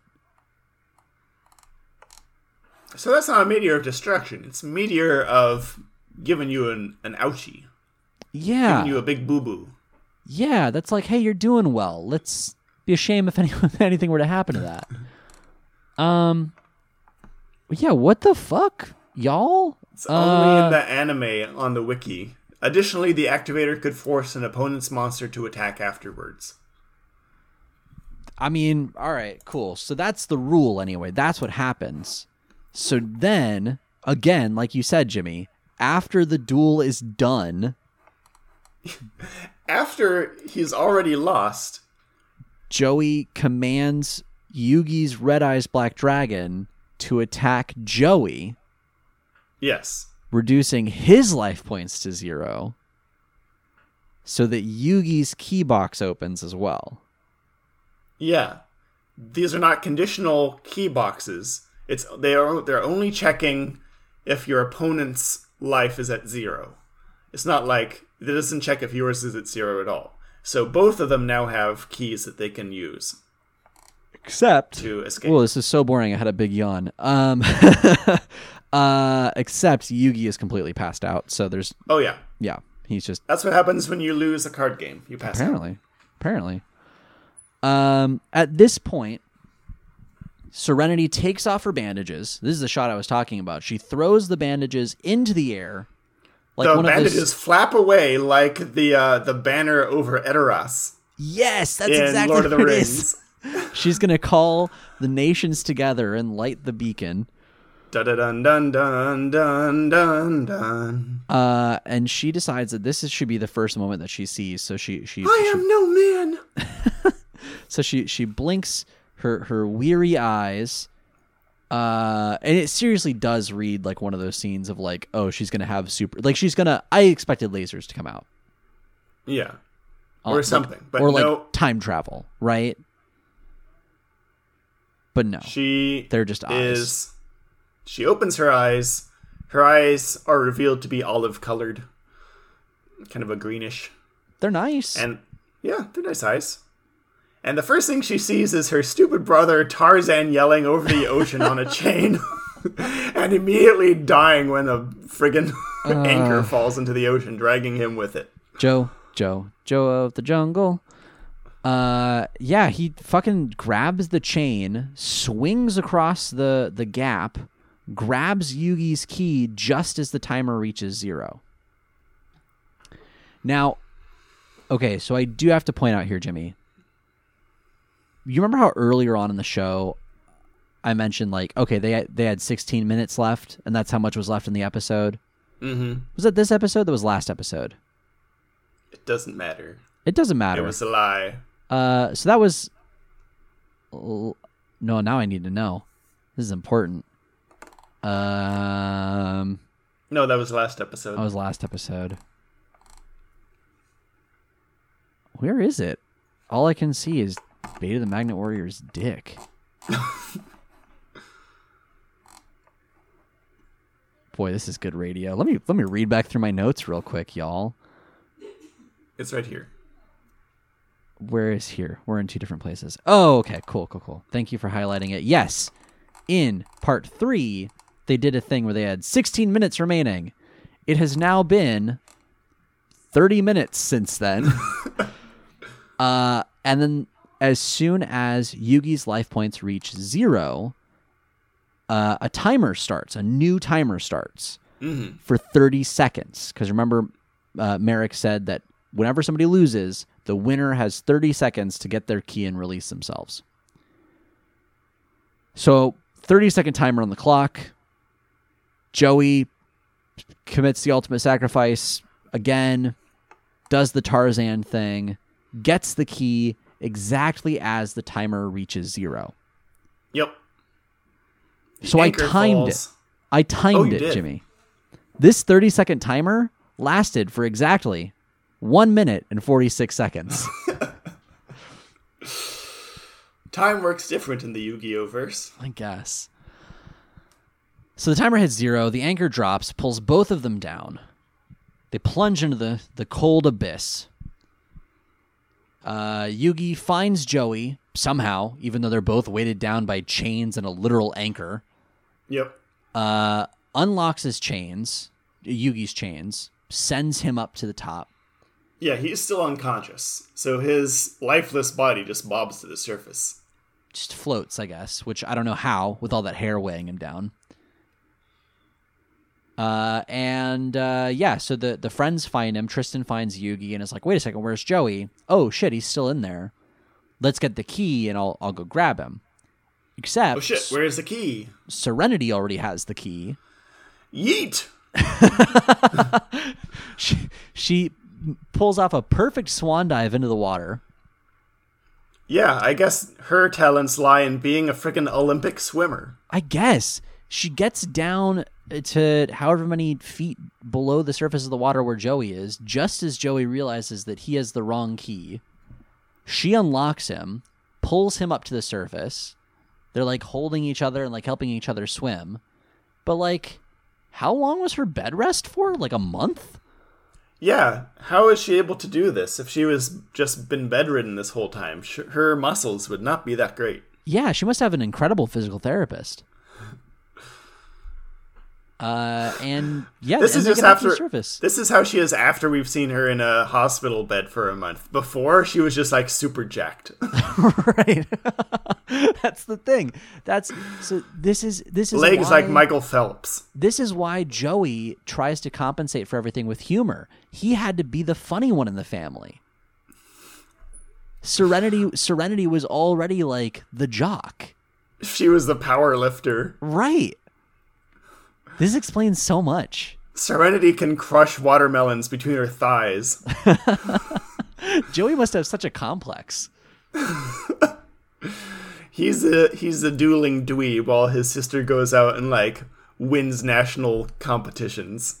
He had to be at family gatherings just being like everyone fawning over Serenity and her gold medals. And they're like, Joey, what have you done? And he goes, Well, uh, my best friend taught me how to play a card game this month, so that's pretty cool.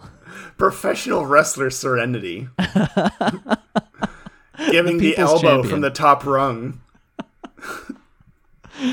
I would love an anime where Serenity is just like where it's it's Serenity versus literal Ronda Rousey. Serenity versus John Cena. Can't see him Oh my god. bandages. Ah, yeah. I uh, so many things that I want to see in this show. But we're not gonna. We're not. No, we're Jimmy. This is this is Yu-Gi-Oh. We're not going to see good things. Uh, we get back to shore, and Kaiba says, "Good job, me. My work Yeah. here is done." Is like now that I've saved three lives, I can get back to what really matters. Dueling. Dueling. Uh, and he walks off. Is that what happens? He like takes Mokuba and and fucks off. A little bit later, yeah. He he sticks around for a, a little bit during this next scene. Oh, okay, Uh, that's right.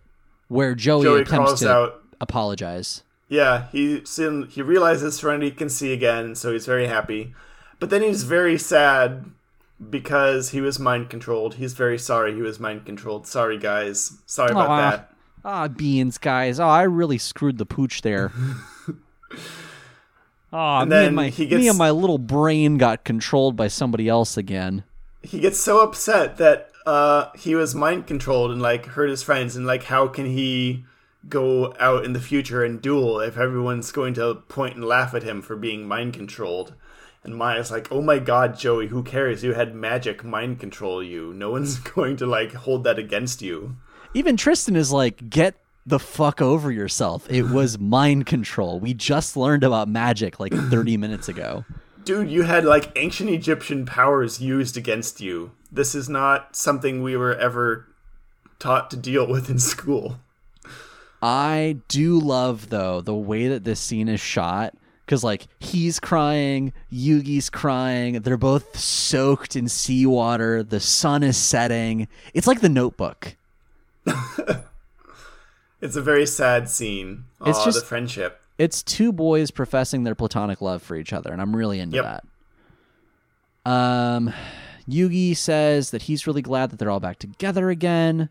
Joey realizes that Serenity can see again. Uh, Happiness all around. Yeah. Joey gives Yugi back the Millennium Puzzle, even though there's definitely a shot where jo- Yugi's already wearing it. I did not see that. I'll have to go back and look. So, so if you look towards the end of the episode, the scene where Joey is attempting to apologize, uh, Yugi is clearly wearing the Millennium Puzzle. And then they cut to a shot where Joey goes, Here, Yug, this belongs to you. And he hands him the Millennium Puzzle. Anyway. Just the animators are just dropping the ball everywhere. I can't blame them. I had trouble staying awake just watching the episode. I can't imagine what it would have been like to have animated it. Uh oh, here's here's the scene that I was thinking of. The Kaiba brothers walk away into the sunset whilst everyone else tries to figure out where to get food. They're like, "Hey, is You anybody know. hungry? Is there a subway near here?" Quiznos. Uh, and Kaiba turns to remind Yugi of the finals that he will see him in. Yeah, You I know. saved you so I can duel you some more. It's not like I. It's not like I. Let's see if I can do the voice. It's not like I like you or anything, Baka.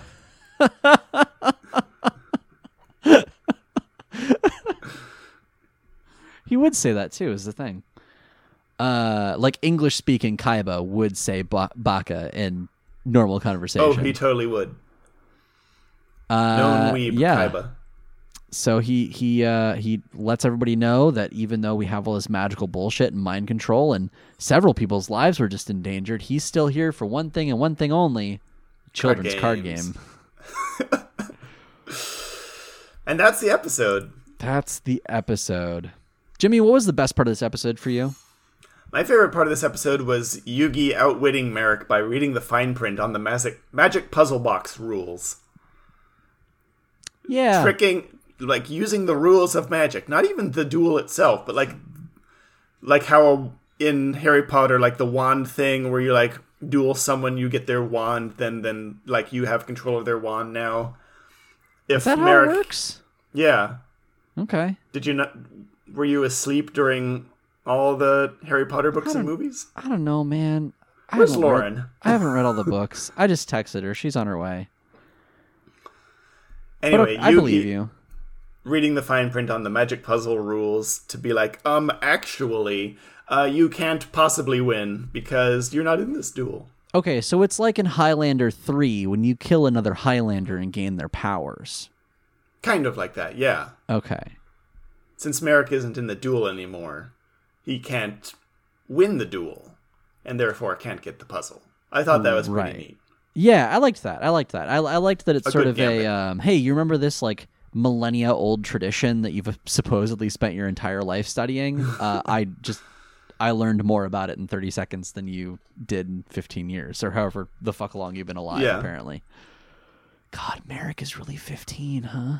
16, pardon me, 16. Just an angry little boy. Just an angry What was your kid. best? My best. Jimmy, I gotta be honest with you. I wrote down a best and worst, and I think I gotta change them. I think I gotta pull an audible. I think my best is that Serenity is finally a character in this show. Oh, instead of just like an accessory, Yeah, instead of a prop.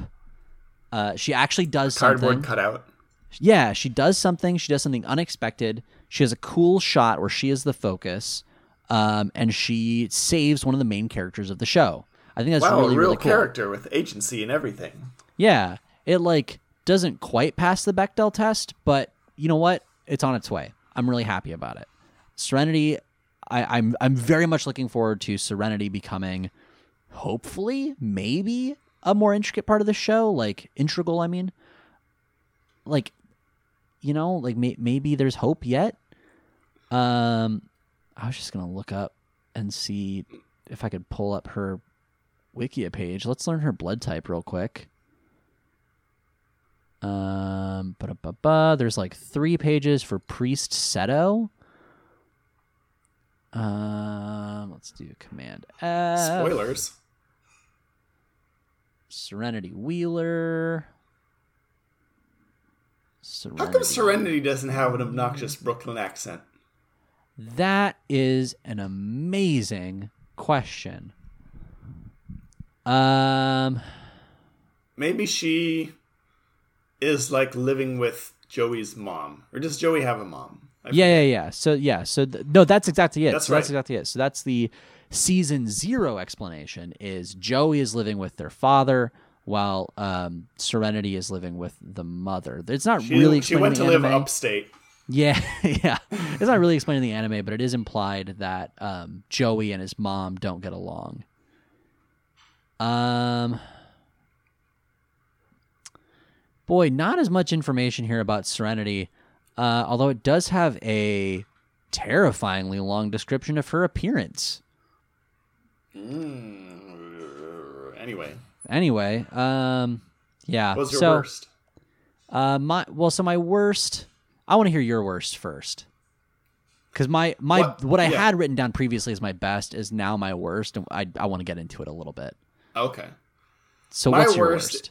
My worst is why would Yugi give Joey the Millennium Puzzle if we don't get Pharaoh Joey out of it? I was fully expecting them to have suddenly three boys and one boy.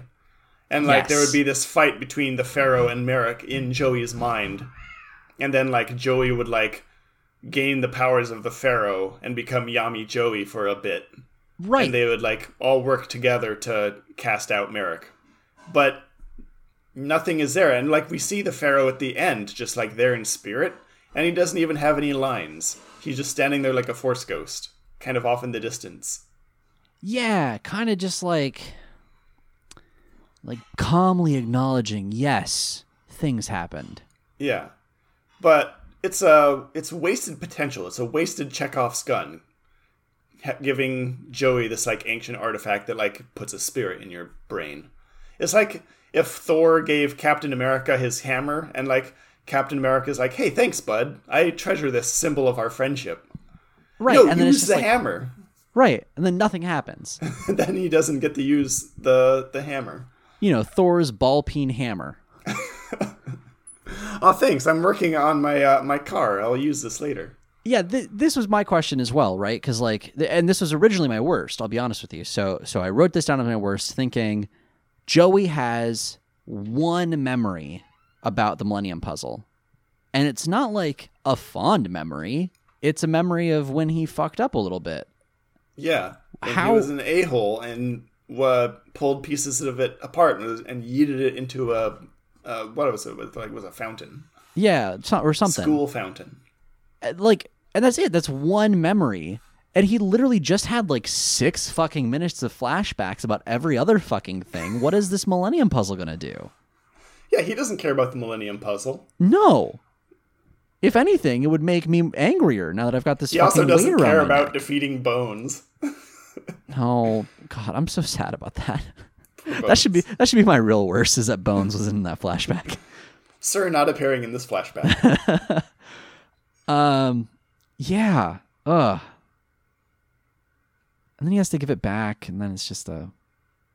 It's a whole thing, Jimmy. Why didn't he sink faster? with the, with the Millennium Puzzle around his neck? And the and the anchor And the strapped to him. Yeah, that was a pretty light anchor. That was a really light anchor. It turns out. It was a discount anchor. Marik's discount anchor supply. It's my actual worst. Your actual worst, please. If you want to hear it. I do. maybe friendship really is magic? At first, I thought this was my best because I was thinking, you know what? We're learning a really important thing in this episode. We are learning that actually, yes, it is true. The raw power of friendship can defeat any magical item that's in this world. But then I thought, wait a second, what the fuck? the actual raw power of friendship can defeat any magical item that's in this world? What? What's the point then? On the one hand, ancient the- cosmic power. On the other hand, ah, my bro, I love him. What are the actual stakes at this point? We've learned that you can literally overcome magic mind control passed down from the pharaohs by just like thinking about your buds for a bit. Let's all gather around the fire, sing kumbaya, exercise some demons. On the one hand, this ancient millennium puzzle. On the other hand, hey, remember that road trip? Ah, We the mind together. control. It's been defeated. Thanks for reminding me about that trip to Santa Fe we took that one time. I was half expecting his like the friendship symbol to start glowing on his hands, and then like being able to like go and cast friendship power out. Like he almost did, right? Like, it's that whole like the lightning bolts shot out of him, this like purple energy. It may as well have been the smiley face. It might as well have been. Actually, now I kind of Saiyan with friendship. I kind of wish that it was that. I would have hated it, but I kind of wish that it was that. It would have fit fit the theme a little better, Yeah. but I did like the Super Saiyan friendship magic. That was silly. I just it broke this world, this already broken and fragile world so badly that I just Cracked don't know like how we can recover from here. I don't know how we can take anything seriously in this show anymore. Marik's you know, gonna- show we take Can you imagine seriously. what Marik is going through right now, just pacing back and forth on his ship, ranting about how his his victim liked his friend too much, and so he can't like use his Millennium Rod. He's like, The Millennium Rod like, is like burned out and smoking. he's like, he thinks he's all that just because he has more friends than me. Well, he doesn't. I've got friends. I've got tons of friends. Mind slaves, get in here. Tell me you're my friends. You like me, don't you, Odion? Yes, master. He like sits down and is, and is eating like tubs of ice cream. He's just pouring himself another glass of ice. Yeah, crunch, crunch, crunch, crunch. Uh, all right, let's let's put this episode on the charts real quick. Um, Oh yeah, duel mechanics minus five. there. Yeah, there's not a whole lot of actual dueling that goes on. The duel continues after somebody loses, Jimmy. Yeah, that already breaks the rules of the duel. It was li- like the duel continues just so this like this card doesn't even do that in real life. They just put that in there for this one moment where Joey can free himself as well. Yeah, there's no. It doesn't. It. I can't. I can't. I can't even. Minus five. Yeah, there's no actual card game rules. Actual story, I would rate actually fairly Sure. high. Pretty high. Yeah. we get the not? resolution of serenity. Um, we have new characters come in. Mai's back. We get uh, magic powers defeated by friendship, Sure. Uh, and that prepares us for the next of the finals. So Yeah. So know, I'm actually. that? three, maybe. Well, so I was gonna say, so the the last two episodes we we rated it like a four for plot relevance. I think I'm just gonna keep it there Okay. because yeah, it's either a three or a four.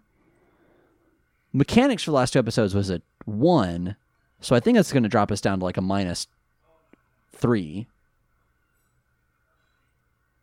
minus four. For card game mechanics, Yeah, the the rules were mostly consistent up until the end. yeah. I guess I'm really just angry about the end, huh? there, yeah, there wasn't a whole lot there in this duel in these last two episodes anyway. So Yeah. Okay. Minus three, we'll say. yeah, So that puts it in like a that's a that's like a bottom writer. Yeah, that's not not the worst, but um, not the best. No, very far from being the best. All right. So that is episodes uh what is that? 28 and 29, Friends till the end, parts 3 and 4. Now we come to the point in the show where we move entirely from the episode and we start talking about Yu-Gi-Oh! The cards. the card game, uh, in a section that I like to call Yugi or Not.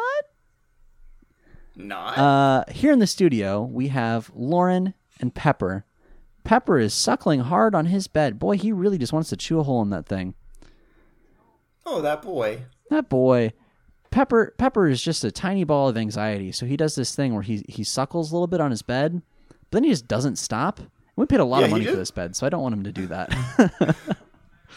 I've seen him do it, and he like rips holes in like pretty much anything you give him. Oh yeah, oh yeah. We have we have been through some beds, my friend. Don't worry, everyone. He has a um a designated suckle bed that he is allowed to chew holes in. Yes, and that one's actually very durable. It is, yeah. Made up of like military spec burlap, It may as well be, honestly. It's like Kevlar. Kevlar, No, it's Kevlar, not. but just for a dog suckling. it's nice for him's him's mouth and teeth.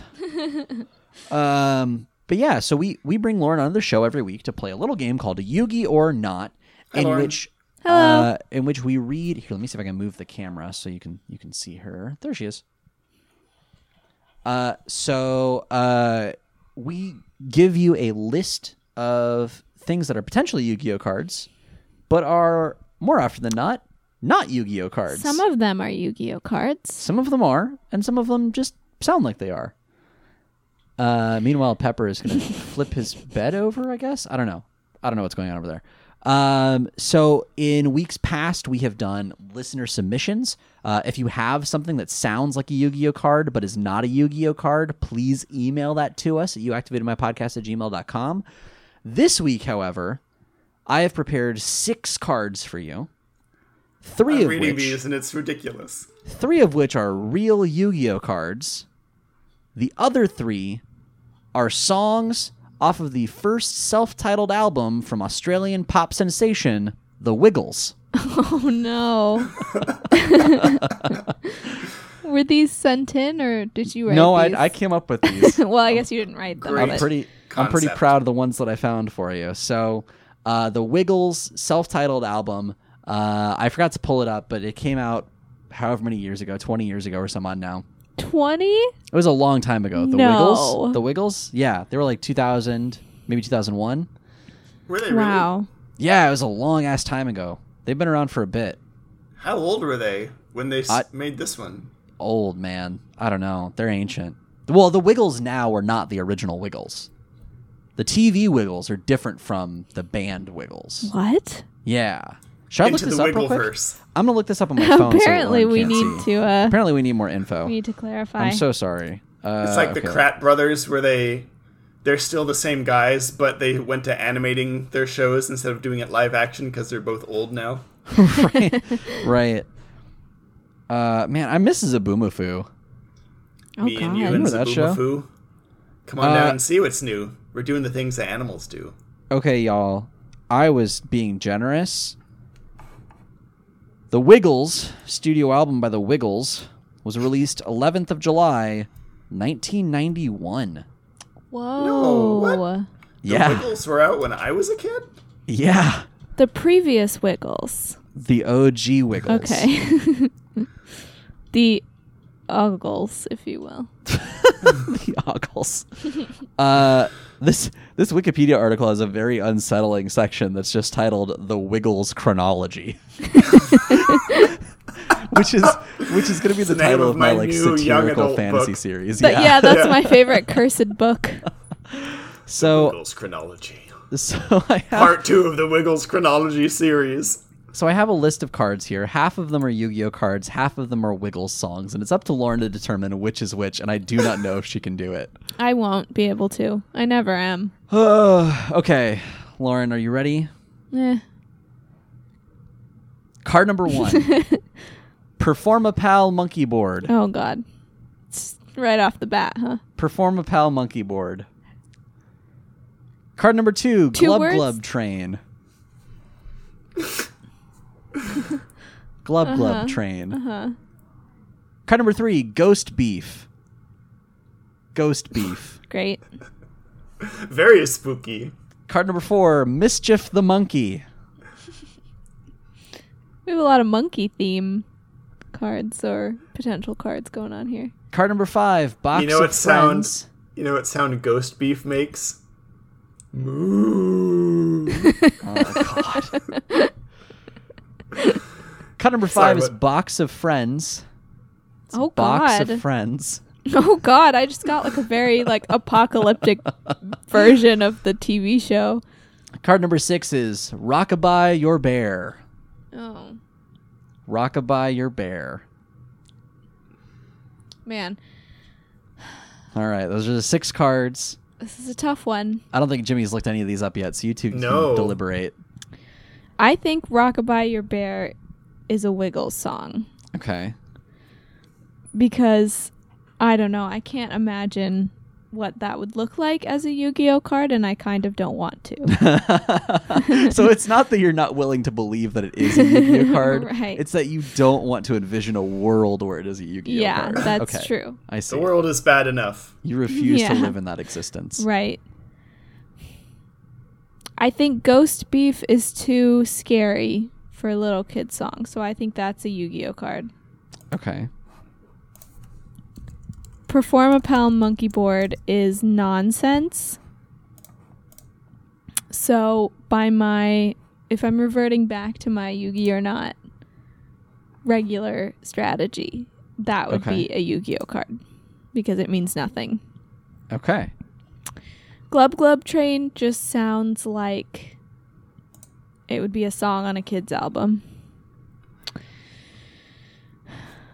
Box of friends. let's see. Performapal Monkey Board I said was Yu-Gi-Oh. Glub Glub Train I said was the Wiggles. Ghost Beef I think is Yu-Gi-Oh.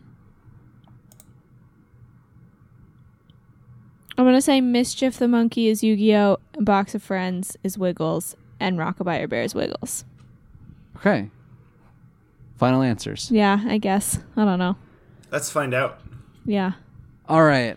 We don't need to draw this misery out any longer than it needs to be. I'm gonna tell you, you got almost a perfect score. Whoa! this is the best you've done in a Hey.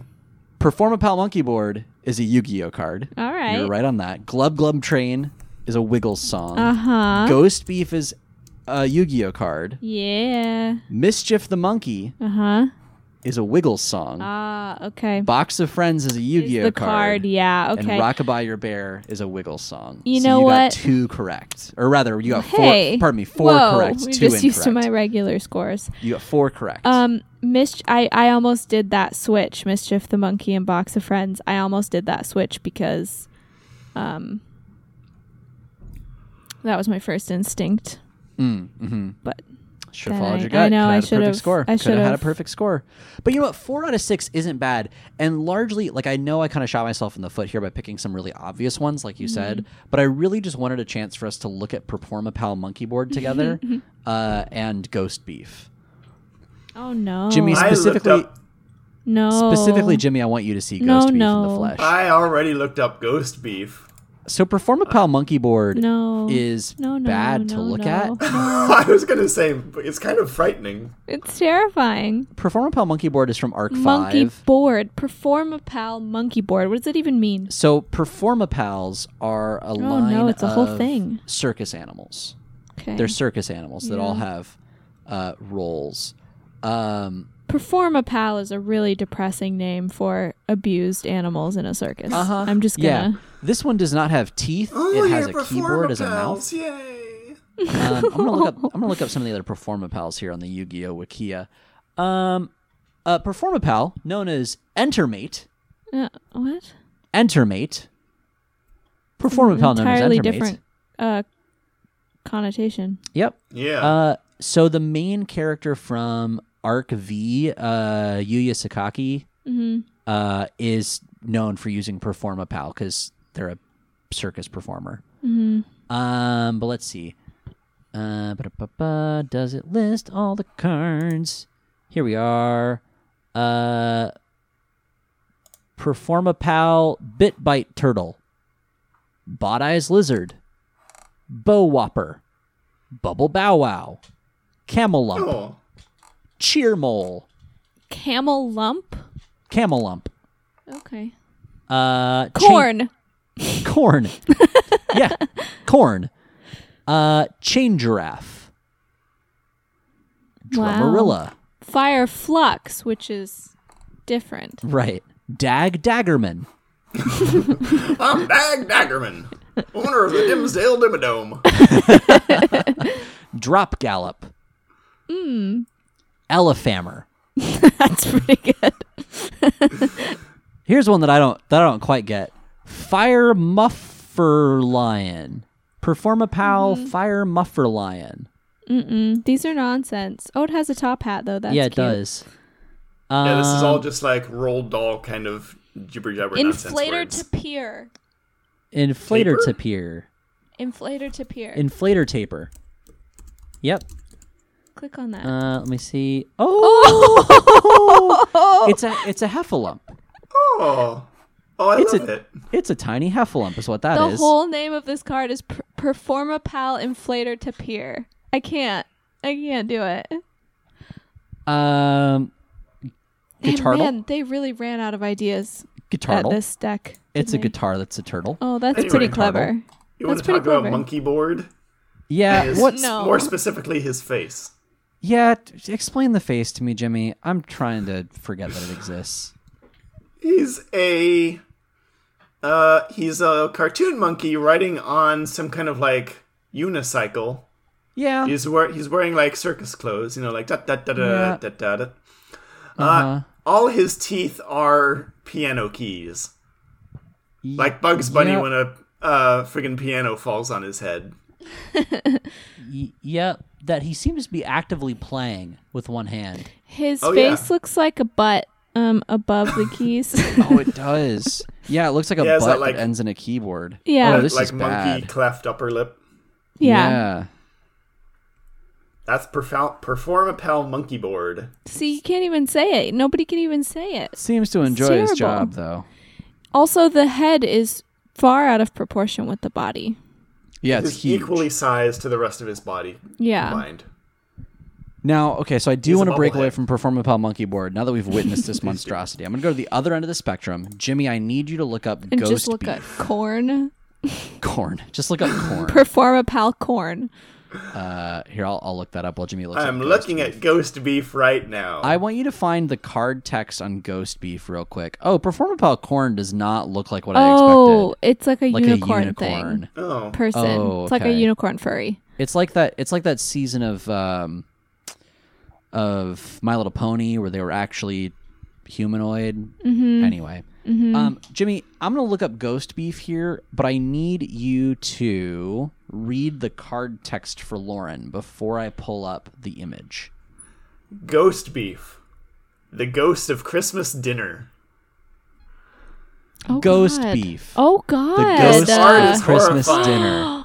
oh my This- God. What's wrong This with it? art is something that would be like airbrushed on the side of like a fairground food cart. Yeah. This That's is exactly what this is. the most. Uh, uh, we've seen a lot of card art in our time, Jimmy. We've been making the show for two years now. My God, it's This evil. is the most upsetting card art that I have ever seen. Is it eating a slice of itself? It's eating a slice of itself. It has a ghostly body, right? So it sort of does that genie thing where it, it sort of gets smaller towards the towards the tail. What is Pepper doing? He's trying to knock your books over. He he got mad at me earlier. I don't know why. He we'd like just been out, we were playing, whatever. I had to go back to work. He got mad at me. I had this stack of hard drives that I've been trying to see like which ones of them work. He comes over and he looks at me, and then he just poof, knocks the whole stack over. Yeah. And then I'm like, "Why did you do that?" And he looks away. Why would you do that? Pay that? attention you to little- me. You little jerk. Booper's away. got a boop. I guess. So anyway, so this cow, right, is a ghost. But then its middle section is cut into slices that are like Yes. fanned out. Like like when you carve Roast a roast. Yeah. Yeah. And it ha- is holding a knife and a fork, and in the fork seems to be a slice of One that of- same meat. One of his own slices of his stomach. Oh my And God. he is looking at it. And I just noticed his tongue is out, and there's like a mm-hmm. drip of drool on his tongue as he is about Oh, to that- consume his own flesh. Is his tongue?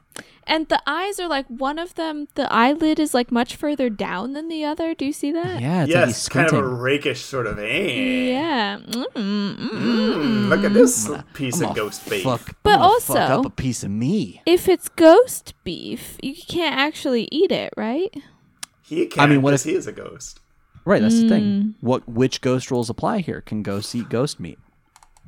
I just scrolled down slightly and good found the. German uh, version of this card, which is Geisterfleisch.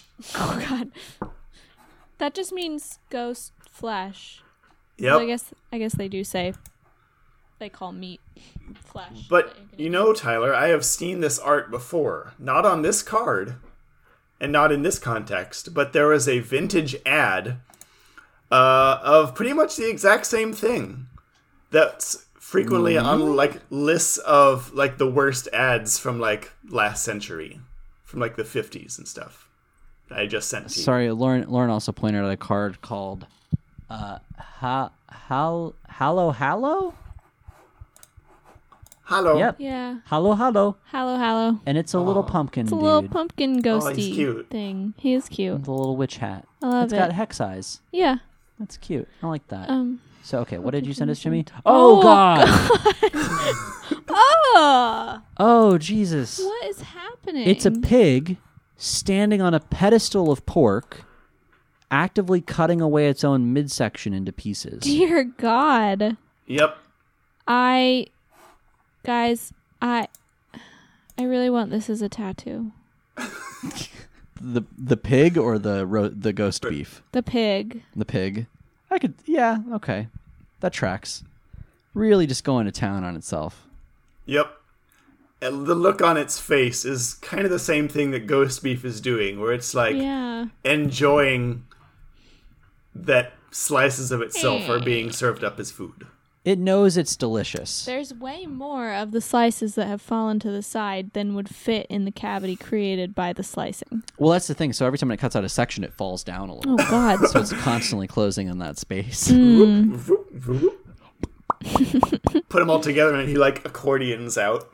There it is. they had to remove a, a section of him. The, the they had to remove a third of his body. The the middle third. He's fine now. Much shorter. Um. Yeah. So that's that was an interesting diversion. ghost beef. That's Ghost Beef. What was the uh, the third one? Uh. The third one. Or that was was the third third one? one. Was Th- ghost that- beef. Just the Box of oh the Box the third Yu-Gi-Oh card yeah. box of friends. Uh yeah, let's look that up real quick. Box of friends, Yu-Gi-Oh. oh, that, that's precious. Um. Oh yeah, Complete it's opposite little, of the last card we looked at. it really is just a little box of friends. Well, just a bunch of toys. What's It's it a present with it a bunch. It's like a Christmas present. There's like a doll and a robot and a teddy bear, and like If this card little is destroyed- there. If this card is destroyed and sent to the graveyard, you can special summon from your deck two normal monsters with different names whose attack or defense is zero uh, in face up uh, defense position. You can only use this effect of Box of Friends once per turn. Monsters special summoned by this effect cannot be used as a synchro material monster. Also, they are destroyed during your next end phase. Okay, Yeah, that's, not interesting. bad. All right, you so you get little, uh, you know, sort of one turn kind of useful Yeah. little toy friends. It's I not just an attack card. at scrolled down in Yeah. the the image results and found another card you might like to see. Zombow Wow. Uh, yeah, that's literally what Lauren just pointed out. Yeah. she started flailing it's a- wildly at the at the computer. Oh my god, I love this. Zombow wow. Cute little Frankenstein this zombie dog. Oh. It's very cute. It is very cute. I like that a lot. The difference in Yu-Gi-Oh art between cute cards and then like wildly horrific cards is just like And like terrible DeviantArt anime cards. It's terrible deviant art anime characters.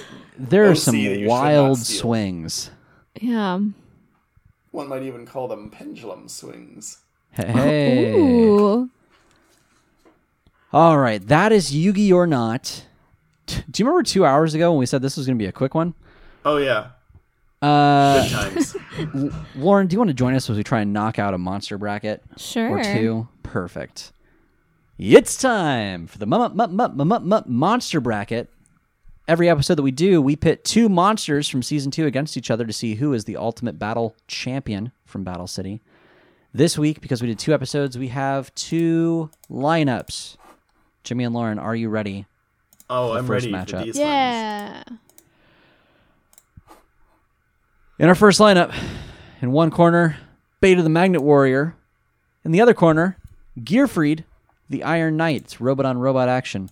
Gearfried the Iron Knight is a level 4 warrior effect monster with 1800 attack and 1600 defense. Beta the Magnet Warrior is a level Aw. 4 rock monster with 1700 attack, sif- 1600 defense, and one massive swinging dong.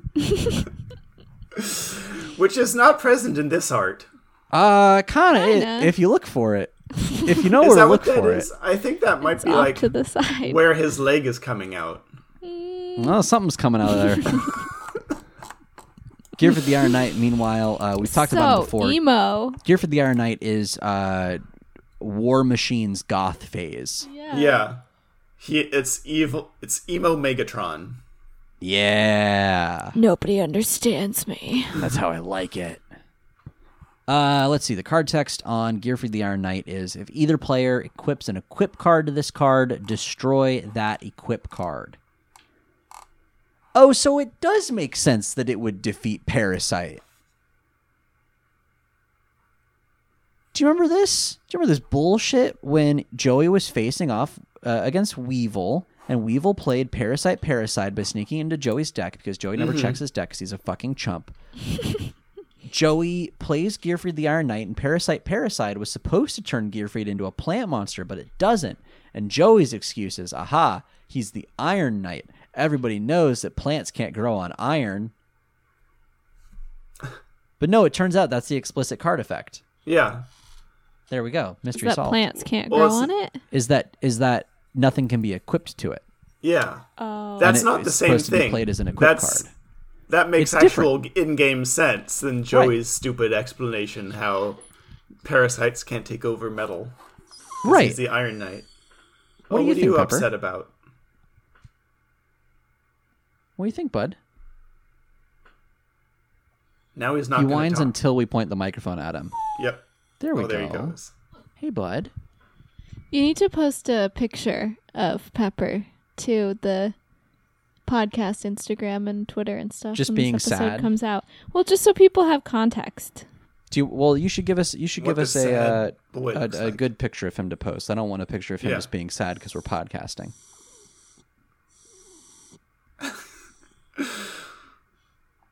So upset. So upset. All right. So, Beta the Magnet Warrior, uh, its card text. Wow, I'm so sorry. I'm knocking things all over the desk. Uh, Beta the Magnet Warrior, its card text says Alpha, Beta, and Gamma meld together as one to form a powerful monster, Yep. which uh, we've seen happen. Yep. He joins up with his friends and Voltrons into a bigger guy. And becomes Valkyria Chronicles 4. Gearfried doesn't really do anything though. Not, not, nothing special. Besides, yeah, he doesn't have parasites grow on him. Yeah. Uh, how are we feeling? Just I feel based like on looks. just on looks, Beta the Magnet Warrior is much more iconic looking than Gearfried. Cuter. He is much Yeah. cuter. He's the Pikachu of robots. Yeah. He is. He We've is, talked about him before. Yeah, and they have the same giant swinging dong. Yeah. Yeah. no, I meant him and Pikachu. Oh, yeah. Massive dong on Pikachu. I, I can't Oof. unsee it now on Yeah, Beta the it's Magnet bad. Warrior. I'm looking through more art of him, and I guess we've just never seen him from that angle before. because he very clearly has some kind of like yeah, it's bad. robot appendage. It's bad. What is it even like? What is it even meant to be as a? It's just like I don't a know. little bit of curve part coming out because Like you know how he's got those like Mm-hmm. shoulder pauldron things. Mm-hmm. He's got a similar part of him. God, it's so just explicit. I mean, it's clearly not like dick shaped. It's like uh, No. half a circle coming out, just like extruding from the bottom No, of his. No, I just torso. mean it ex- explicit, like like it's obviously there, like it's Yeah. front and center. All right, I need to call it here, folks. Uh, uh, Dickbot the Magnet Warrior is moving on. Clearly, we can't stop talking about. We it. Yeah. we need to talk about something besides this just Sorry. schlong beast. Sorry, Gearfried. Gearfried, you did good, bud, but like Gearfried is late. clearly wearing some kind of cup, though. absolutely, absolutely. He's got a big cup. glowy red circle there.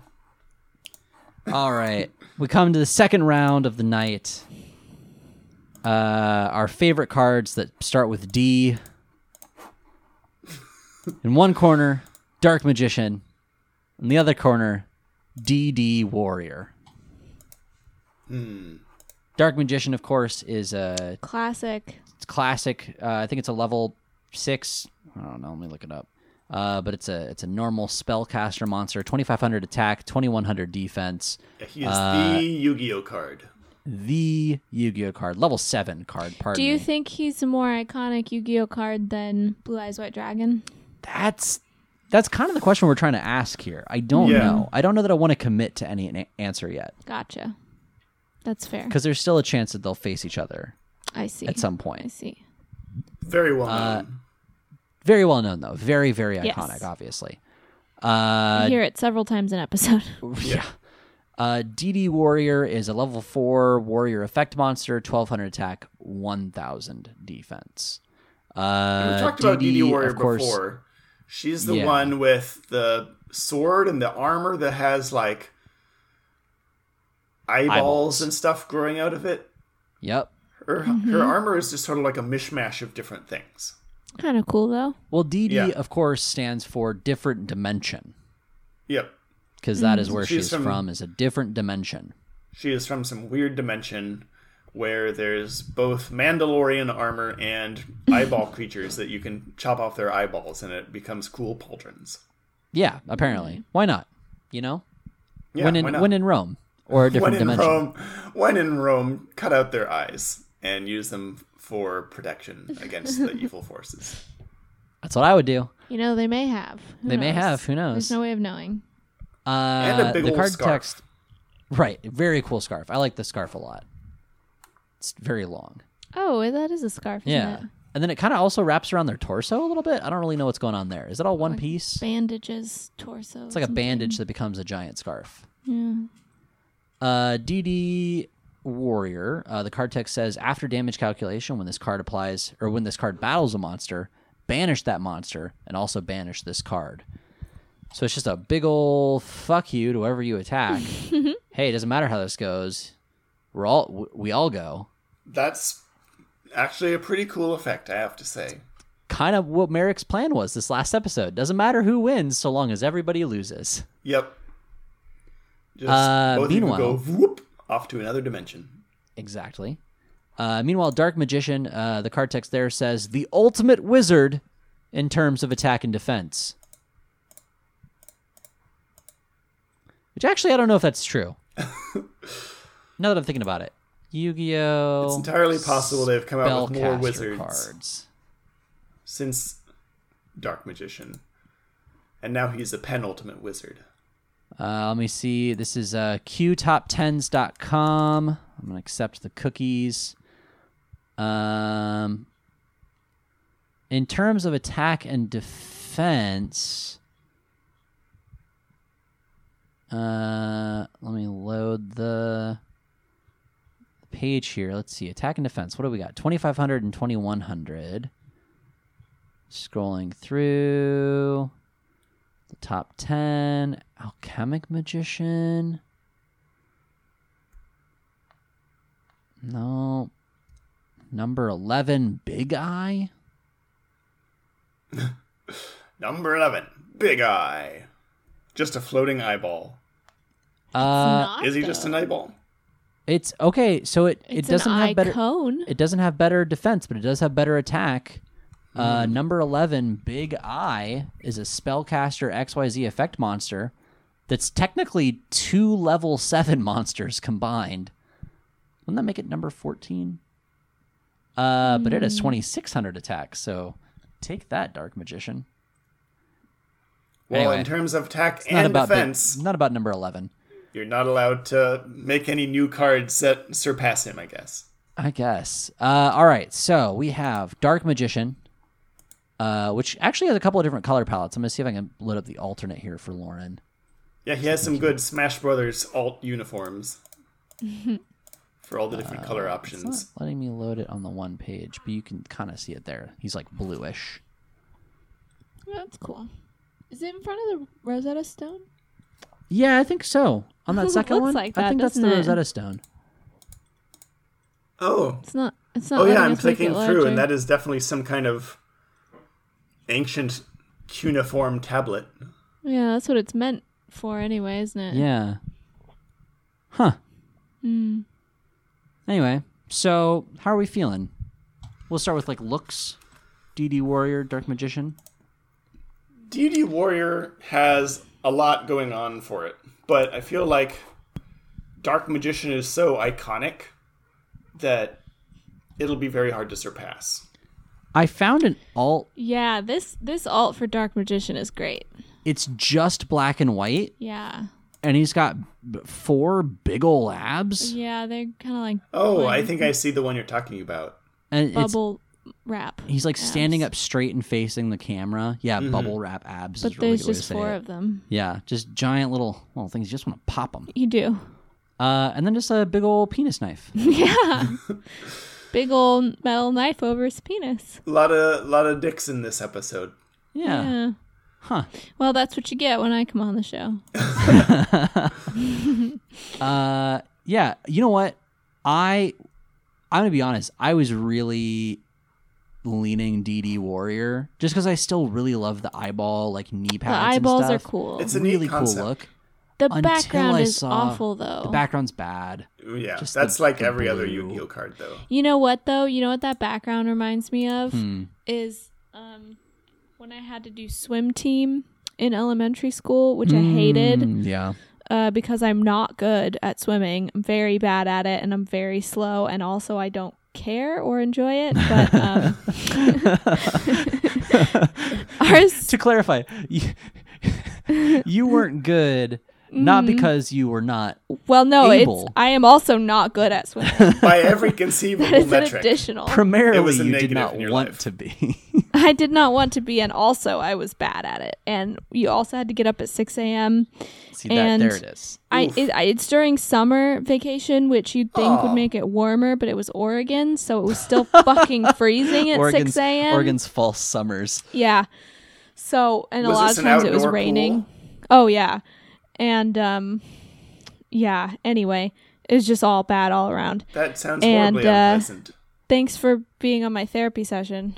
Um, but no, DD anyway. How did you feel about that? so the way it connects to DD Warrior is that our swimsuits were like this awful water pattern. Like you know how like I don't know, it was like a pixelated. This was in the '90s, by the way. Oh yeah. It was like pixelated water, like but Water overly camo, so you can't see Yeah. you guys sneaking up on the other swim team. yes. Yeah. Exactly. I don't know. Maybe, but it looked just like this background. Better than the fucking Space Force uniforms Oh yeah. that just came out. Oh They're god. just like surplus No. army camo. So, you know- it's like, what are you gonna do? Hide behind a shrub in space? right. Oh. So, That's smart. so you know the branch of the military that the impeached Yeah. president started uh, has a has a uniform now, and it's green camo for the Space Force because You they're going to be on what's space Endor like. apparently. You know, the moon is green. A lot of people don't know that. Oh, good. Are you trying to find the yeah. the swimsuit that it's you like, it was like this pattern on a swimsuit. oh, it's kind you of You know that what one. it looks like? It looks like I something that would be so on bus seats. Yes. Oh, it's a bus seat pattern for sure. It kind of reminds me of the Underground a little bit, the London Underground. Just like you sit in the tube and you're like, oh man, everything Oh, here was designed in the 70s, huh? And you look at the seats and there's these like weird geometric patterns that have just faded over the years of with use. Yeah. Lauren's just finding a bunch of water patterns at this point. Stock photos. Well, everyone can picture it. You Yeah, know what it is. you know what it but is. That's what it. Oh, it's a very visceral memory for me. Uh, and I was leaning towards DD Warrior's look until I found this alt image of uh, Dark Magician. yeah, the that's black and really white Dark good. Magician is really cool. It's like an album cover There's a for lot Dark of Magician's solo album. different when he art solo. for Dark Magician, and there's another one where he's also black and white, but he's in front of a like a glowing seal, like a magic seal, not like That's an animal. cool. View. Am I looking at the right one? Oh, here it is. That's pretty oh, cool. That one's pretty I like good. that. Yeah. That And he also has has, a a, very- blue kind of Yeah, it's watery got kind background. of the water. pa- I think it's supposed to be uh, Lightning? lightning? Yeah, that's pretty good. Which, as we've determined in the last episode, is not lightning, but uh, the embodiment of friendship. oh, That's that's That That's friendship. friendship sucks. magic. fr- friendship made material. well, that sucks. Yeah. Um, do we know? Have we learned anything about that? Um, we. I haven't watched a single episode about that language in the background. What that might be? Those symbols. Oh, that's um. Because it's the same as the stuff. On, like it's the same fake ancient language they are using in a lot of places. That's ancient magic script. AMS. Yeah. Yes. Mhm, Random familiar. glyphs. Okay. I don't know. I, I wonder. I and I, I I don't know if anyone listens this far into the episodes anymore. But if but if anybody listening happens to know, like, is this a real real real in scare quotes Yeah. thing? Like, let us know. I'm curious if like, it's did something they like design um, the entire thing like Dothraki or something? Right. Yeah, is this well. like Matoran from Bionicle, where like Right. it's all like an actual language you can like Yeah. figure out, and there's like a Or- key somewhere. Or like one of my favorite parts from going to Star Wars Galaxy's Edge at Disneyland was you could buy a sprite. I And it was love in the this shape- picture you sent me. It was in the shape of a thermal detonator, and it had the Mm-hmm. sprite logo, but in the Star Wars language. Aurebesh. Aurebesh, thank you. I don't know. I think it's just random glyphs that the artist decided on. But yeah, I, Yeah, probably. I think it's just shapes. I do think Dark Magician has a much more iconic look than DD Warrior. As cool as DD Warrior is, it's not as cool as his like. It's almost like raven mouths coming out of his like pauldrons and his collar. His, like, hat is kind of thing stupid. Is really. Oh, I was gonna say it's cool. Oh, I think it looks like he's got a cornucop a cornucopia stuck on his head. it kind of does. Actually, the part that bothers me the most, since we're talking about things that bother me about bother us about uh, Dark Magician, the thing that bothers me the most is the staff. The head of the staff, for whatever reason, the thing that comes to mind is the words "jade egg."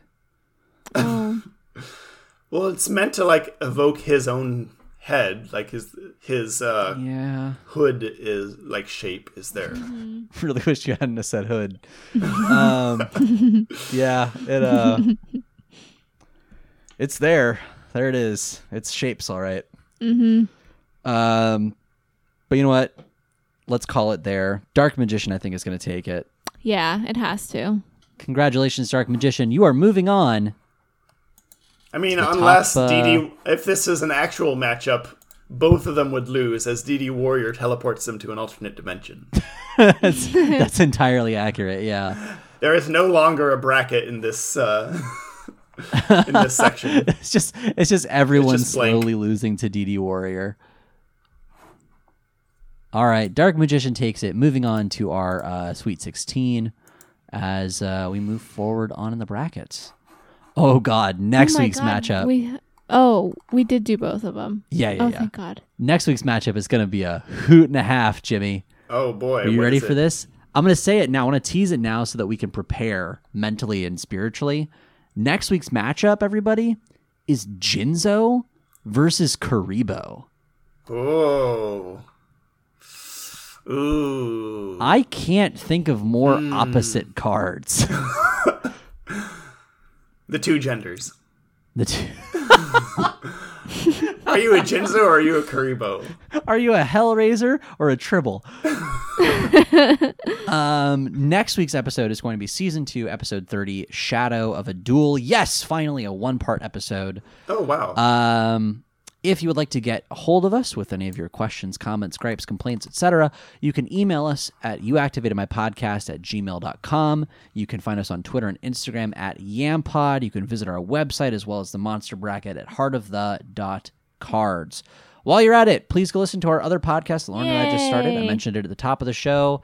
Ah. Oh, Eggcentric. eccentric. It's a show all about egg. Uh, you can find that on sandwich.computer slash egg. And we don't swear in that one, surprisingly. No, that one is a kid-friendly show. We want to make sure that it's as family-friendly as possible, so we we keep it uh, keep it clean. Um, yeah. Oh, oh, and it's gonna be on uh, Apple Podcasts soon. I finally, it finally worked for me. So Oh. coming to a podcatcher near you. Yay. Does anyone Jimmy's- actually use that word? Huh? I'm gonna download a new podcatcher so I can catch some podcasts. Oop-a-doop-a-doop. Just Tyler. All right, fine, just me. Yes, yes, I'm the person who says podcatcher. Still, I'm gonna go write about it on my web blog. I'll be sure to stop by and sign your guest book. Thanks, thanks. And he'll text you with his subject line messages. I got so much flack for that at work. Did you? yeah. People people messaged me like on the side being like, seriously though, you did that? As well they Uh, should. For anyone wondering some context, you can go and look at my Twitter. It's at Comp- Compy Sando. Um, I'm a terrible person is the long and short of that story, and I text bad. Um, you did a bad text. I did a bad text. Jimmy, is there anything that you wanna you wanna plug on this week's episode? uh, No, we well, you mentioned your Twitter. Mine is at jrbsfx. If you want to follow me, much better tweets. A- A the superior plus, thumbs up. That's the Jimmy promise. Um, yeah. Uh, go follow Pepper at Dr. Oh, yeah. Sergeant Pepper. All spelled out. S E R G E A N T. If you want some if you're wondering how to spell. Top tier quality dachshund content. He has his own Instagram. He's a very good boy. He needs to post more frequently. He does need to Wow. post more frequently. Come on, Pepper. Yeah, well, it's hard when your legs are that short. Yeah, it's tough. He has to type out each letter individually, and it takes him like five minutes With his nose. because he can't. he can't look at the screen and touch it at the same time, so it's hard to yeah, him to type. exactly. It's hard to aim. He does sometimes boop my phone and it like scrolls it or like likes Aw. something or it's really cute. And that's kind of fun. it's cute. He's a good boy. All right, friends, we are nearing on three hours of recording for an episode that I thought would take us 45 minutes. Let's close this one out. Next week, we'll be talking about season two, episode 30. Uh, what did I say? Ghost of a Duel? Shadow of a Duel. Until next time. Cross on the green, not in between.